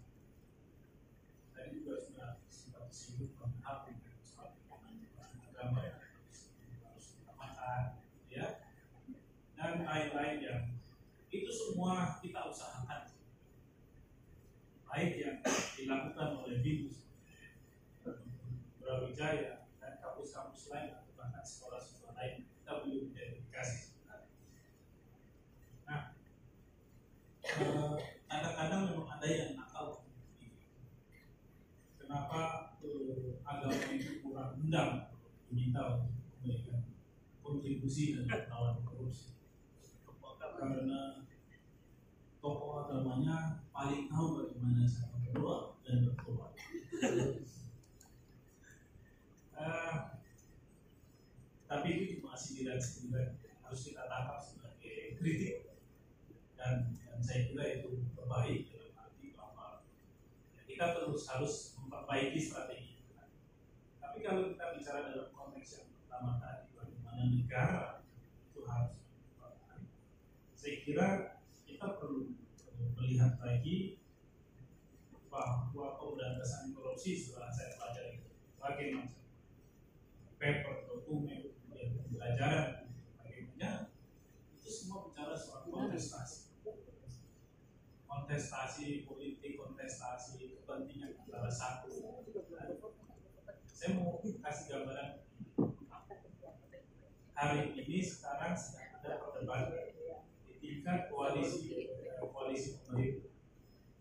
apakah kursi jaksa itu harus kembali diserahkan ke Nasdem atau ke partai ini kan bicara soal dialektika dengan nah semua partai koalisi di luar Nasdem sudah sepakat kursi jaksa agung jangan partai harus non partai ini kan luar biasa sesuatu yang nggak pernah kita bayangkan sebelumnya kenapa kok ada putusan kenapa dari partai sendiri menyepakati sudah ini partai itu kenapa kemudian Surya Paloh kemarin mulai ngomong 2024 kami dukung Anies. Itu sebenarnya sedang bertengkar nah pertengkaran itu bermula dari ketidaksetujuan sejumlah partai koalisi apabila kursi jaksa agung diserahkan kembali ke Nasdem. Mengapa begitu? Karena mereka melihat setelah lima tahun di pegang Nasdem, Nasdem butuh banyak. Dan itu yang mereka sadari. Nah inilah di sini bicara kontestasi, bicara dialektika. Kadang-kadang memang sesuatu yang tidak tidak dialog. Nah itu intra intra antar partai. Nah belum lagi partai dengan kita sebagai masyarakat sipil itu kan juga terus berkontestasi. Kuat-kuatan siapa yang benar siapa yang kalah siapa lalu akan sampai pada titik di mana kemudian kita sepakat. Seleksi KPK hari ini juga kuat-kuatan. Kami tahu ada manuver dari ini kami tahu ada manuver dari ini. kami juga harus berinteraksi dengan kelompok ini membangun koalisi dengan kelompok yang lain. Karena kalau kita bicara yang ideal ya tentu maunya sih semuanya cepat beres. Tapi ternyata realitasnya itu berbeda dari apa yang kita pikirkan. Sehingga ya sampai pada akhirnya saya sangat setuju dengan apa pendapat dari Michael Johnston dalam banyak artikel dan bukunya menyangkut soal korupsi politik. Jadi memang orang ini benar-benar sangat progres dari pemberantasan korupsi di berbagai negara dan intinya kenapa sebuah pemberantasan korupsi negara itu ya tidak ada satu aksi bersama yang besar yang itu menjadi salah satu platform dari upaya menuntut negara melakukan perubahan. Nah ini yang yang yang eh, kita lihat. Nah sekarang kalau kita bicara soal efek jerah ini kan sesuatu yang sudah kita bicarakan mungkin dalam 10 tahun lalu tapi tetap Setia Novanto bisa jalan-jalan. Kemarin bahkan Baik lagi. bisa. ini kan keputusan politik. Keputusan dari Menteri eh, apa, Yasona. Dia mengatakan ya Setia Novanto sudah tobat sudah benar-benar tobat. Sehingga harus dikembalikan dari Gunung Sindur ke Sukamiskin Nah, pertanyaannya bagaimana mengukur orang itu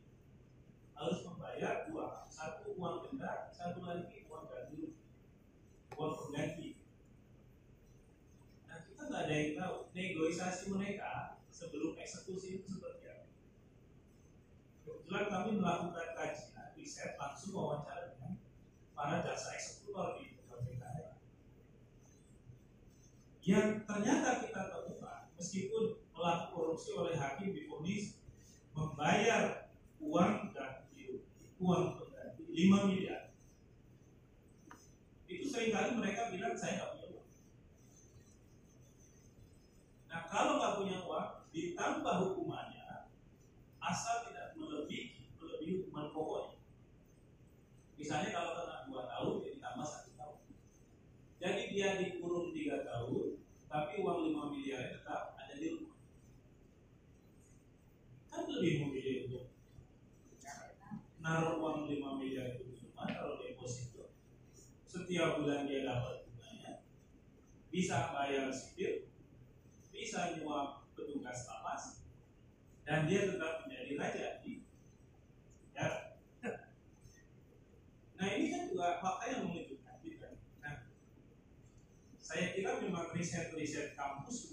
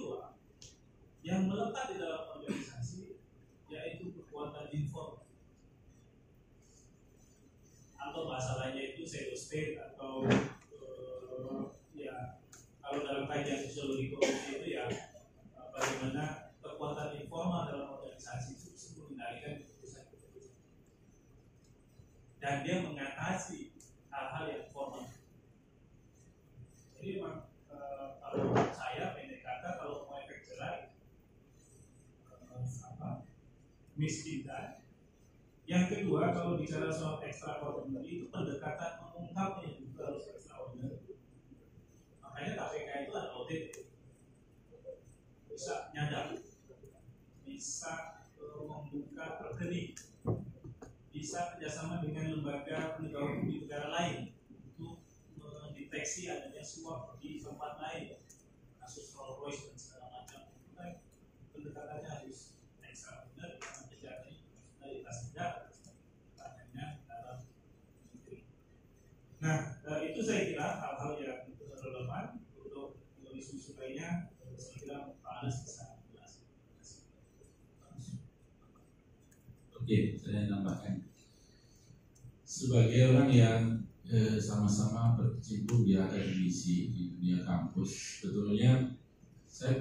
juga bingung ya. Artinya sebenarnya uh, beberapa tahun terakhir yang menjadi concern baik dari pemerintah atau mungkin lembaga-lembaga yang uh, tidak terkait secara langsung dalam pendidikan fokusnya adalah pada tema radikalisme. Ya. Nah, apakah tema ini cukup menyilaukan kita? Yang kemudian banyak sekali kan eh, penelitian-penelitian dilakukan di kampus-kampus. Bahkan belajar sendiri kena terindikasi dari 10 kampus besar dari radikalisme itu. Kalau dikatakan ya ya jujur memang iya, tetapi memang eh, yang luput ternyata adalah tentang anti korupsi ini yang sebetulnya juga cukup kuat mengakar.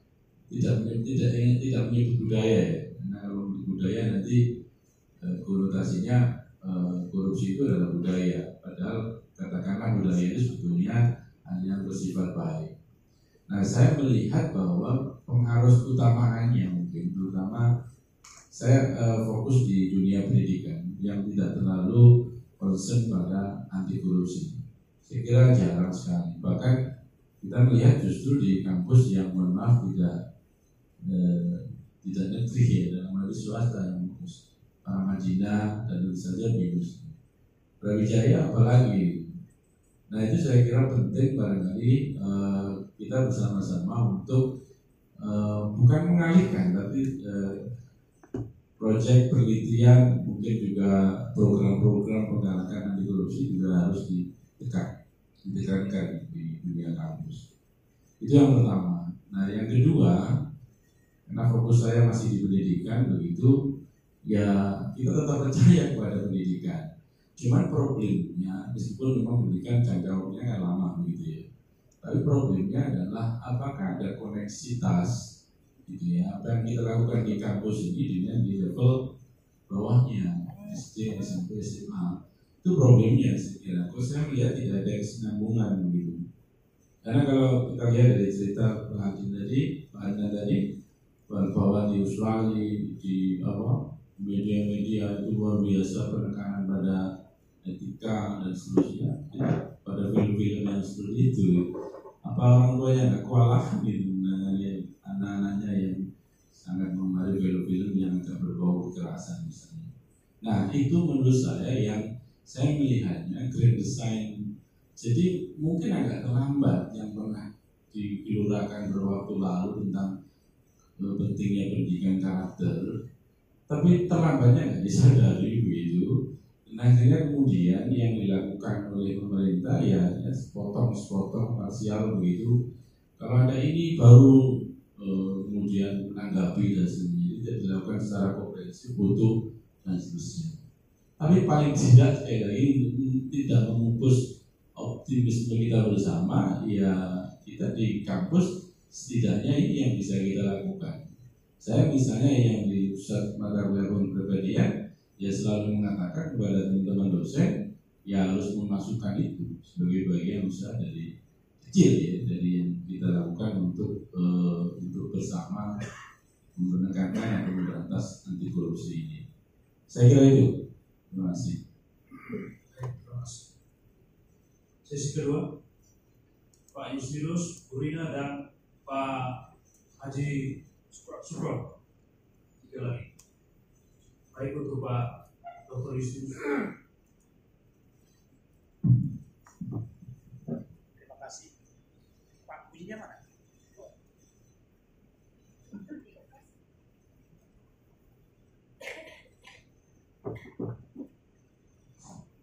Saya kira bunyinya dia korupsi ya. Makanya saya tanya. Ya, uh, terima kasih kepada dua pembicara yang menurut saya uh, luar biasa memberikan informasi yang penting bagi kami uh, untuk ke depan bagaimana kami akan mengembangkan uh, materi uh, anti korupsi dalam uh, proses kami. Dan ini juga sebetulnya merupakan bagian dari usaha Ibibus ini untuk memperkuat budaya-budaya baik yang sudah ada di masyarakat akhlak mulia seperti yang disampaikan oleh Pak Anas kemudian ketujuan yang disampaikan oleh Pak Adnan tadi. Nah, kali lalu saya dengan Pak Fios ikut DOT tentang anti korupsi uh, dengan Diki uh, saya terkait dengan satu slide itu. Uh, di situ ada data-data pendidikan para pelaku korupsi. Ternyata Pak uh, kebanyakan pelaku korupsi itu pendidikan tertingginya itu S2 yang kedua itu S1 Bapak sudah berapa? Dan ya, lalu kemudian S3 Jadi Pak Anton peluang kita untuk korupsi sudah sedikit Pak. Jadi teman-teman yang mau S2 silakan segera ke S3 supaya peluang korupsinya berkurang. Ya artinya refleksinya sederhana saja bahwa ternyata S3 udah korupsi dulu di S2 S1 banyak. karena para pelaku korupsi itu adalah orang-orang yang berpendidikan tinggi, maka lembaga yang sangat berkepentingan untuk membangun, mengembangkan proses-proses budaya anti korupsi itu adalah lembaga pendidikan itu sendiri. Hanya masalahnya seperti yang disampaikan oleh Pak Adnan tadi sejauh mana juga struktur yang berada di luar kepribadian orang, budaya orang itu juga mendukung uh, supaya tidak terjadinya. Saya kali lalu waktu ada debat yang luar biasa di masyarakat tentang apakah anggota DPR calon anggota DPR itu uh, tidak boleh dicalonkan kalau dia sudah pernah koruptor. Saya termasuk salah satu seorang yang mendukung bahwa tidak boleh dicalonkan kembali karena apa yang saya sampaikan diperkuat oleh kasus Bupati Kudus itu.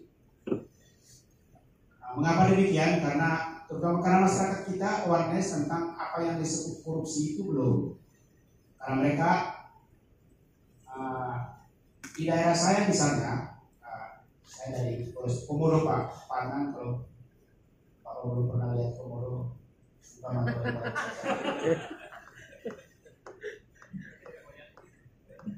saya bilang mereka bahwa untuk para kandidat kamu mengkritisi para kandidat ini dengan mengatakan mereka itu koruptor, masyarakat tidak mengerti. Bagi masyarakat itu mereka orang baik. Ketika mereka kunjung ke rumah dikasih kopi, dikasih rokok, orang ini baik. Mereka tidak akan bertanya uang ini dari mana. Atau kalau misalnya ada kematian dikasih amplop 50 ribu dicatat nama pejabat keluarga dan sebagainya. Mereka menganggap itu sebagai baik. Nah, oleh karena itu maka ya seperti disampaikan oleh Pak Anas, memang anti korupsi harus dilakukan secara masif baik pada level masyarakatnya itu sendiri maupun juga pada level uh, negara sehingga kebijakan-kebijakan yang dikeluarkan itu komprehensif dan bahkan tidak terjebak dalam uh, ambigu-ambigu dari Pak. Nah yang saya ingin tanyakan kepada Pak pertanyaan pakai perasaan aja Pak. Saya itu suka pakai perasaan. Setelah sekian tahun itu berkecimpung dalam riset anti anti korupsi, kurang lebih rasa-rasanya Pak, faktor apa yang sungguh-sungguh memicu orang itu dari sisi kepribadian itu begitu lemah untuk tidak uh, korupsi. Oh, begitu mudah sekali Pak. Bahkan itu partai yang berbasis agama yang setiap hari berdoa. Doanya ke mana? Menteri agama juga. Ya, Menteri agama itu calon saya disebut. Ya. Setiap hari berdoa. Artinya surga itu tidak ada jaminan orang untuk hidup baik di bumi ini. Ya kan kan orang tidak takut. Hanya rasa-rasanya Pak. Kan kalau pertanyaan kalau riset riset kan objektif kan empirik dan lain sebagainya. Tapi mungkin ada satu sesuatu yang oh, nukleusnya itu yang memicu itu saya dapat terima kasih. Terima kasih dokter. Penanya kedua, tidak. Saya terima kasih atas kesempatannya. Pertama, saya kepada Nama siapa? Oh saya Rina Patriana, saya dari, dari CBDC. Eh, yang pertama saya juga pada Dr. Anas yang eh, saya ingin bertanya di Unpro eh, melalui eh, asesmennya seperti apa ya untuk eh, pendidikan kepribadian ini? Karena kan kalau misalnya nanti kita buat pendidikan karakter anti korupsi, saya pengen tahu jadi asesmennya seperti apa? Ya yang tadi kan kan melalui Pancasila, keluarga negara dan sebagainya. Nah, saya pengen tahu asesmennya seperti apa atau evaluasinya bagaimana Pak? Itu aja yang pertama. Kemudian yang kedua pada Pak Adnan, tadi uh, Dr. Anas juga sudah menyinggung sedikit ya bahwa uh, kan di level perguruan tinggi itu kan kita sering membahas tentangnya, tapi di level bawah kan tidak ada. Nah, saya pengen dan tadi kayaknya saya uh, contoh dari Bapak kan kayaknya level SMA deh. Nah, padahal kalau menurut saya kalau kita bicara mengenai karakter itu kan nggak terbentuk dalam satu hari. Kita itu memaham. Nah, kalau memaham itu berarti kan dari tingkatan yang paling dini. Nah, saya pengen tanya kegiatan apa ya? Apakah sudah menyentuh pada level pendidikan usia dini atau level uh, pendidikan sekolah dasar untuk masalah pendidikan karakter ini? Contoh yang tadi Bapak sampaikan saja itu praktek yang terjadi kan setiap kenaikan kelas kita kasih hadiah buat gurunya kalau kita nggak bawa kita nggak enak nah padahal itu kan harus dihapus sebenarnya uh, siapa? Mungkin dari ICW bisa kasih. Terima kasih. Berikut. Pak Ustadz Nah, tadi sudah disinggung Pak Ayus. Baik, eh, terima kasih eh, Pak Adnan dan Pak Anas ya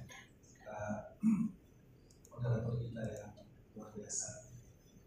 Baik, eh, saya cuma menyampaikan saja. Satu hari saya eh, pernah mengisi ceramah di eh, rumah tahanan KPK. Selesai, eh, lalu kemudian ada satu orang mantan menteri, kemudian mendekati saya dan kemudian dengan uh, pengakuan beliau bahwa saya ini korban dari sistem. Saya tidak pernah korupsi. Pokoknya dia me, apa, memberikan berbagai macam apa alasan-alasan bahwa uh, dia tidak pernah sepeser pun terima uang itu hasil korupsi.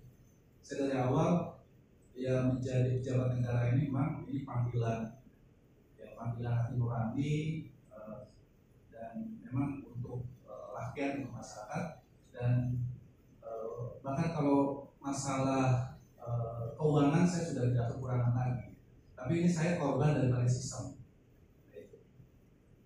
Kemudian juga belum lama uh, di tempat saya tinggal itu itu ada uh, mantan ketua RT yang beliau juga ini uh, mantan TU di satu sekolah negeri.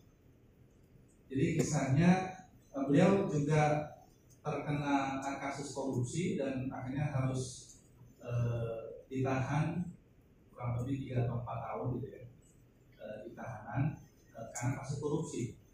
Lalu setelah dialog dengan saya, dia bilang e, saya pernah menjenguknya di tahanan, lalu dia bilang bahwa dia tidak pernah spesial pun dapat uang hasil korupsi itu. Dia cuma tanda tangan saja, jadi kepala sekolah minta apa dana sekian lalu kemudian dia kasih dia tangan akhirnya dia terjerat kasus korupsi. Nah ini kan uh, artinya uh, dengan uh, sebuah sistem akhirnya orang-orang yang baik pun uh, terseret gitu ya.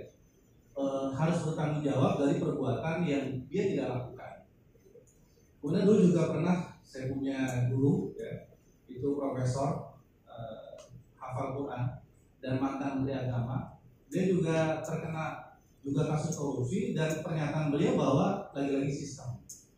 Ini bagaimana ketika misalnya ternyata sistem di kita ini justru malah uh, menjadikan orang-orang yang dia sebenarnya tidak melakukan akhirnya uh, apa terkena hukum.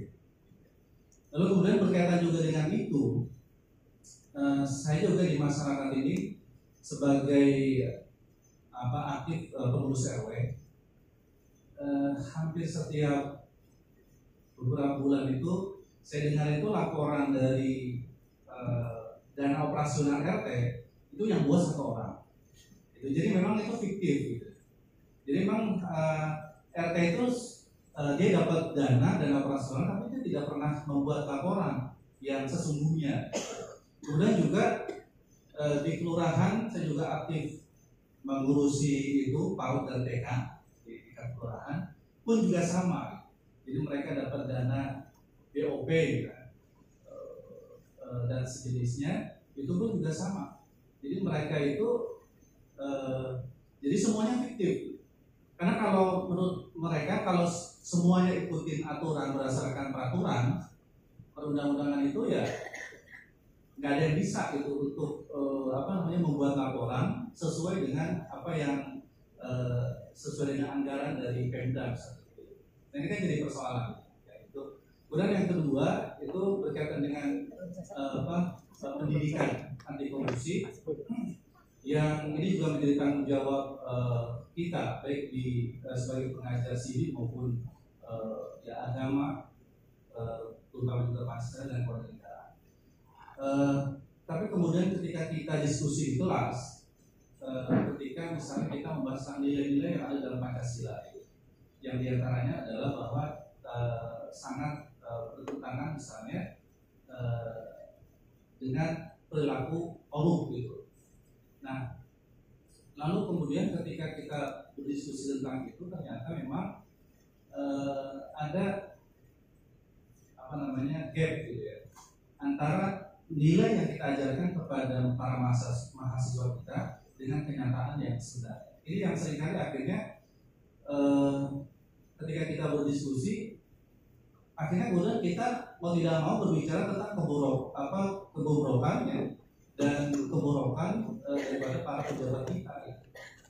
yang mereka selalu eh, menggaungkan eh, misalnya eh, tentang loyal harus loyal kepada Pancasila kemudian eh, cinta NKRI dan sebagainya tapi kemudian akhirnya ketika kita berdiskusi dengan mahasiswa sepertinya mahasiswa juga jadi pesimis gitu ya, terkait dengan kondisi real jadi sangat bertentangan antara eh, nilai yang kita pelajari dengan kenyataan. Seolah-olah ketika bisa kita tanya siapa pejabat negara yang bisa dijadikan teladan terkait dengan eh, misalnya mereka itu eh, jujur dalam eh, mereka menjabat kemudian tidak korupsi ternyata sangat minim sekali. Tapi ketika misalnya eh, mereka disuruh untuk mengungkap kasus-kasus korupsi pejabat-pejabat yang korup itu sangat fasih sekali sangat sangat banyak sekali Ya jadi ini untuk eh, apa namanya untuk eh, metode pendidikan gitu. Dan kalau di binus eh, pernah beberapa, beberapa waktu Pak Rektor bilang gitu kan kalau entah ini sudah wacana masih wacana atau sudah menjadi ini apa eh, semacam kebijakan ya bahwa alumni binus ya itu kalau korupsi maka eh, apa ijazahnya itu dicabut gitu sudah sudah ya Gitu. Nah, apakah kemudian ini eh, mungkin bisa dilakukan oleh kampus-kampus eh, negeri terutama terkait dengan ini dan ini merupakan salah satu eh, yang bisa dilakukan untuk pencegahan daripada korupsi. Itu saja sekian. Terima kasih langsung. Ya, terima kasih. Dr. Justinus ini pertanyaannya berat. Apa sih orang mudah berpikir? Eh, Sebenarnya kalau kita coba kaji dari pengalaman-pengalaman upaya penanganan korupsi sebagai tempat wilayah tentu saja komparasi antar negara kita memang melihat bahwa kita itu meninggalkan aspek pendidikan untuk menjadi garda terdepan bicara pendidikan anti korupsi levelnya di kampus. Sesuatu yang menurut Rina tadi ini kan sudah terbentuk orang ini sendiri di kampus. Kita bangun pendidikan karakter. Itu juga saya amati dan kita sadari juga bahwa sebenarnya kalau kita bicara soal pendidikan karakter ya harus dari dari sejak dia ada di bumi ini entah itu keluarganya sekitarnya sampai kepada dia semua. Masalahnya kan ini yang gapnya masih sangat besar.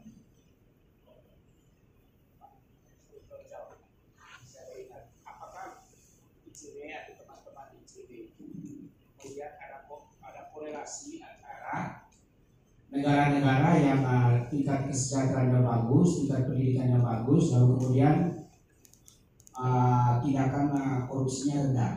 Kalau kemudian dibandingkan dengan negara-negara yang tingkat pola pendidikannya kurang bagus, bisa masyarakat kurang bagus, korupsinya tinggi. Teman saya misalnya uh, di Jerman, dia bilang kami di sini tidak ada cerita-cerita tentang korupsi karena sistemnya di sini bagus. Kata mereka begitu. Ya, memang eh, kalau kita bandingkan, jadi ada banyak studi yang mencoba mengkaitkan antara capaian corruption perception index dengan misalnya kualitas demokrasi. Tapi ada juga yang mencoba mengkaitkan antara capaian CPI secara long dengan kualitas pendidikan, dengan strategi pendidikan, dengan kebijakan pendidikan. Nah, komparasi sampai pada kesimpulan bahwa investasi di pendidikan itu jauh lebih membuat negara-negara yang mencapai CPI ini itu stabil daripada yang berinvestasi dalam demokrasi.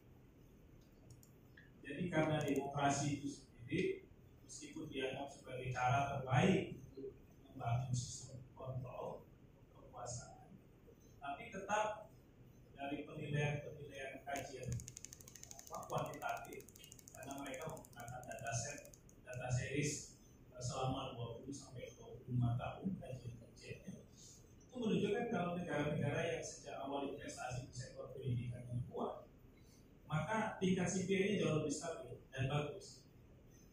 Nah, ada juga yang coba melihat dari sisi yang lain. Kalau kita merujuk kepada negara-negara yang bersih seperti di Skandinavia, ini kan juga negara-negara yang sudah tak peduli sama agama sebenarnya. Warganya sudah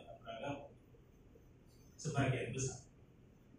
Mereka punya nilai baru yang itu nggak langsung dikaitkan dengan soal religius. Mereka punya value sebagai orang, sebagai manusia. Mereka punya karakter jujur, respect pada kepentingan banyak orang. Tapi ini tidak ada hubungannya sama keyakinan mereka apa? Moralitas sekuler. Ya, moralitas sekuler bahasa yang ini. Dan itu juga menjadikan negara-negara ini CPI ini bagus, bersih. Nah setelah diteliti memang eh, kejujuran masyarakatnya itu sangat penting untuk membangun satu peradaban yang lebih maju. Nah, dalam kasus kita ini yang jadi masalah seperti yang tadi sekaligus ibu soal Wina ya, investasi kita di pendidikan dasar itu sangat buruk. Kita punya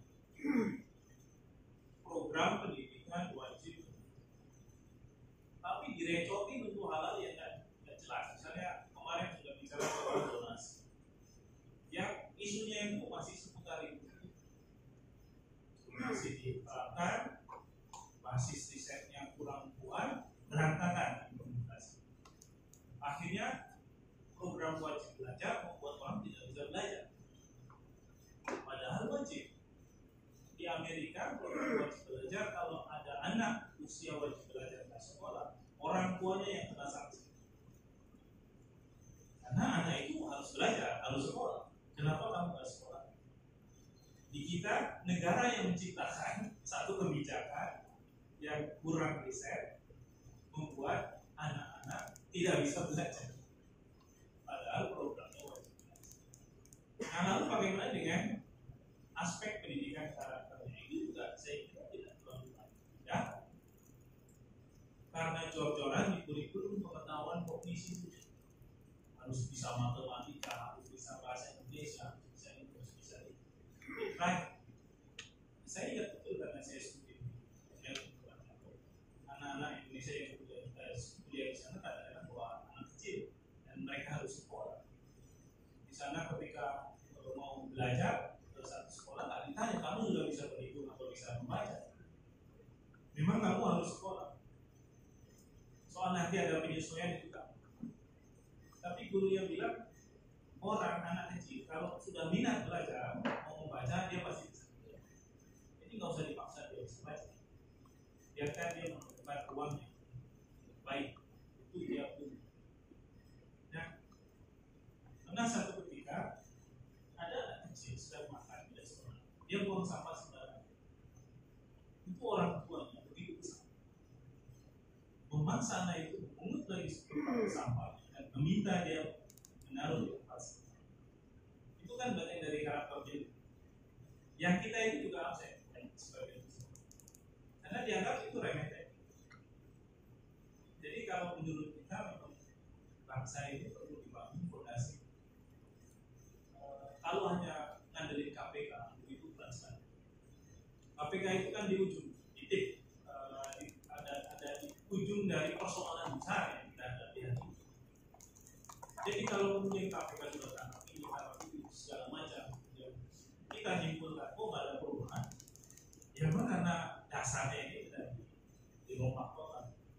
Jadi saya sepakat dengan dinas. Hanya saja kami ini kekurangan eh, expert di isu pendidikan eh, dasar. Sehingga ya kami sedang develop sekarang baru yang untuk kampus. Tapi kita akan sampai ke sana. Saja memang sepanjang ini lagi-lagi ujungnya adalah kebijakan politik. Sepanjang presidennya menunjuk menteri pendidikan, nah itu ya, bukan orang-orang yang concern pada negara, tapi bicara soal kalkulasi politik, oke ini jatahnya ormas ini, jatahnya partai ini, jatahnya kelompok ini, ya. kita sulit maju. Kemarin saya baru ketemu sama TVRI, kebetulan salah satu produser. Saya bilang DPR ini nggak punya program khusus untuk anak yang bisa dinikmati dari pagi sampai sore. Anggarannya berapa sih? Itu nggak banyak. Masalahnya bukan kita itu nggak punya duit. Masalahnya kita itu nggak punya konsep. Kalau saya lihat yang ABC Kids Australia itu banyak juga beli program. Kebanyakan dari Inggris.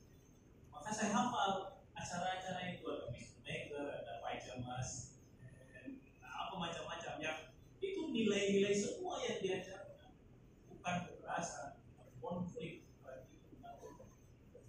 Nah kalau anak-anak itu dari pagi pulang sekolah dia dia baik, itu kan otomatis itu tertuju otak. Sementara kalau kita ya nggak punya akses anak-anak begitu dapat akses main di YouTube. Di YouTube sudah pilihannya bisa macam-macam. Itu menghancurkan juga dalam titik tertentu. Akses mereka ke YouTube itu kalau nggak dikawal. Nah itu kalau kita bicara soal eh, bagaimana membangun karakter building bangsa ini. Soal panjang yang dasar ini dan lurus, kita langsung lom- lompat ke yang kedua. Ini kan sudah barang dari. Paling-paling cuma ujungnya ditakut-takutin aja kalau yang di sini. Nggak bisa dirubah cara berpikir, ya udah selesai. Ditakut-takutin kalau kamu korupsi nanti kamu masuk penjara, dimiskinkan, perusahaanmu bisa bangkrut. Atau dipakai pendekatan yang positif. Kalau konsepnya perusahaan. Kalau kamu itu bisa menangani korupsi di perusahaanmu, kamu bisa loh efisien 30%. Yang itu artinya keuntungannya meningkat. Tapi kalau nilainya, value-nya itu harus dari proses yang panjang. Saya sepakat, itu nggak bisa, nggak bisa serta. Oleh karena itu tidak dikerjakan tugas. Mana sudah tamat? Sedikit terima kasih, Yos. Ya, tadi disinggung hal yang menarik menurut saya dan pertanyaan apa sih yang paling mendasar dari fakta itu semua dan pengalaman dari negara-negara ada yang yang tidak peduli agama juga baik dalam pemberantasan korupsi. Ada yang peduli agama juga baik ada juga yang tidak baik. Saya justru melihatnya eh, justru kemudian problemnya bukan di agama dan tidak agama.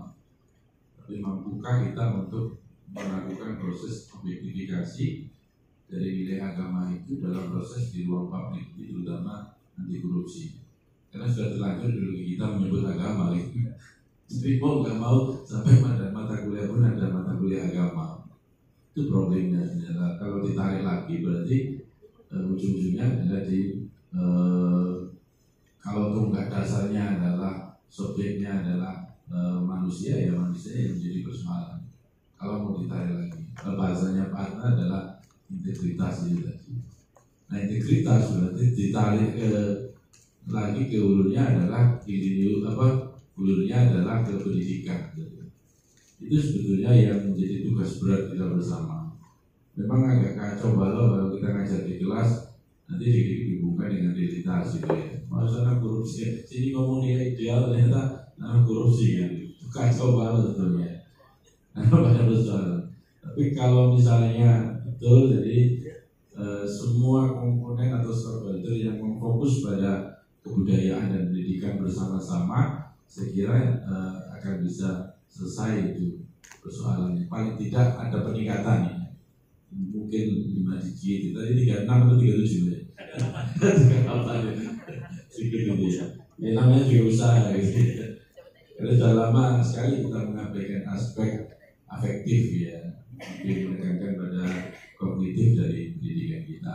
Kita lalai dari dari apa yang diungkapkan oleh Mbah Ki Hajar Dewantoro itu filosofi pendidikannya. Nah, eh, tentang kasus di UB sebenarnya sekali lagi karena bukan menjadi arus sama sekali lagi, tapi kami kan berusaha untuk memasukkannya pada empat mata kuliah itu sehingga kami berpesan pada dosen-dosen misalnya yang agama berarti fokusnya kalau kontennya adalah tentang akhlak tadi atau tentang uh, akhlak yang spesifik bicara anti korupsi berarti penilaiannya adalah pada level skala sikap berarti sepanjang dia uh, mencoba untuk menjadi manusia yang sadar begitu.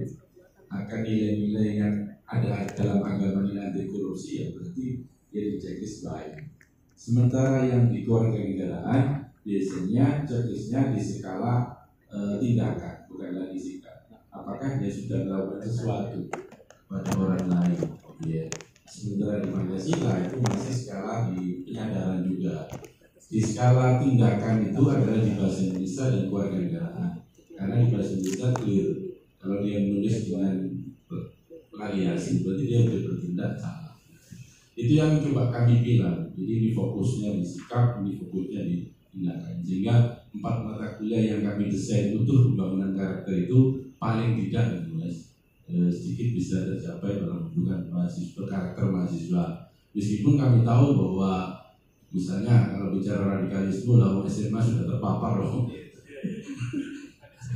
itu kami kalau di kelas kalau radikalisme juga sering ramai dengan mahasiswa apalagi soal bagaimana integritas ini apakah sudah terbentuk atau tidak di SMP SMA-nya.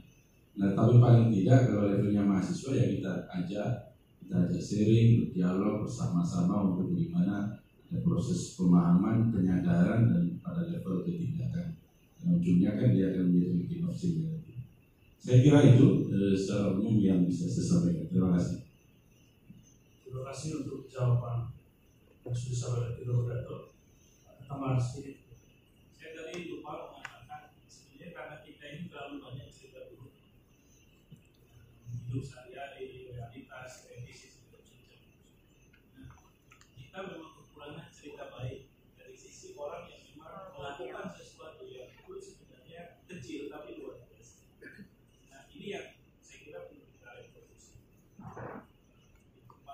Polisi mereka tahunya Ugeng aja, padahal Ugeng sudah almarhum. Itu yang lain lagi. Sampai itu ya polisi. Polisi. Ini ya nah, cerita-cerita itu bisa jadi rujukan juga. Oh ada loh yang nyatanya juga begitu ceritanya bagus. Nggak sekedar cerita-cerita motor yang kita tangkap meskipun kita sebenarnya sedang apa, menyampaikan nilai-nilai nilai-nilai baik Baik teman-teman, saya kira cukup untuk acara kita. Kita saya berterima kasih untuk kedua narasumber kita pada ini. Dan juga tadi terakhir itu catatan terakhir saya menarik dari bahkan kita harus membuat narasi yang positif ya, kontra narasi yang negatif, yang membuat narasi-narasi yang positif untuk bisa mempengaruhi wacana publik dan akademik supaya perjuangan negara anti korupsi itu tetap menjadi fokus perhatian kita bersama dan juga kolaborasi seperti yang ini. Baik sebelum saya serahkan ke Yosi, saya kasih kesempatan kepada bagian karakter Billy untuk memberikan closing statement. Antonius, silakan. Closing statement.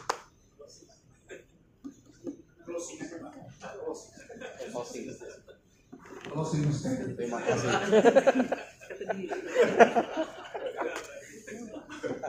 Oke, eh,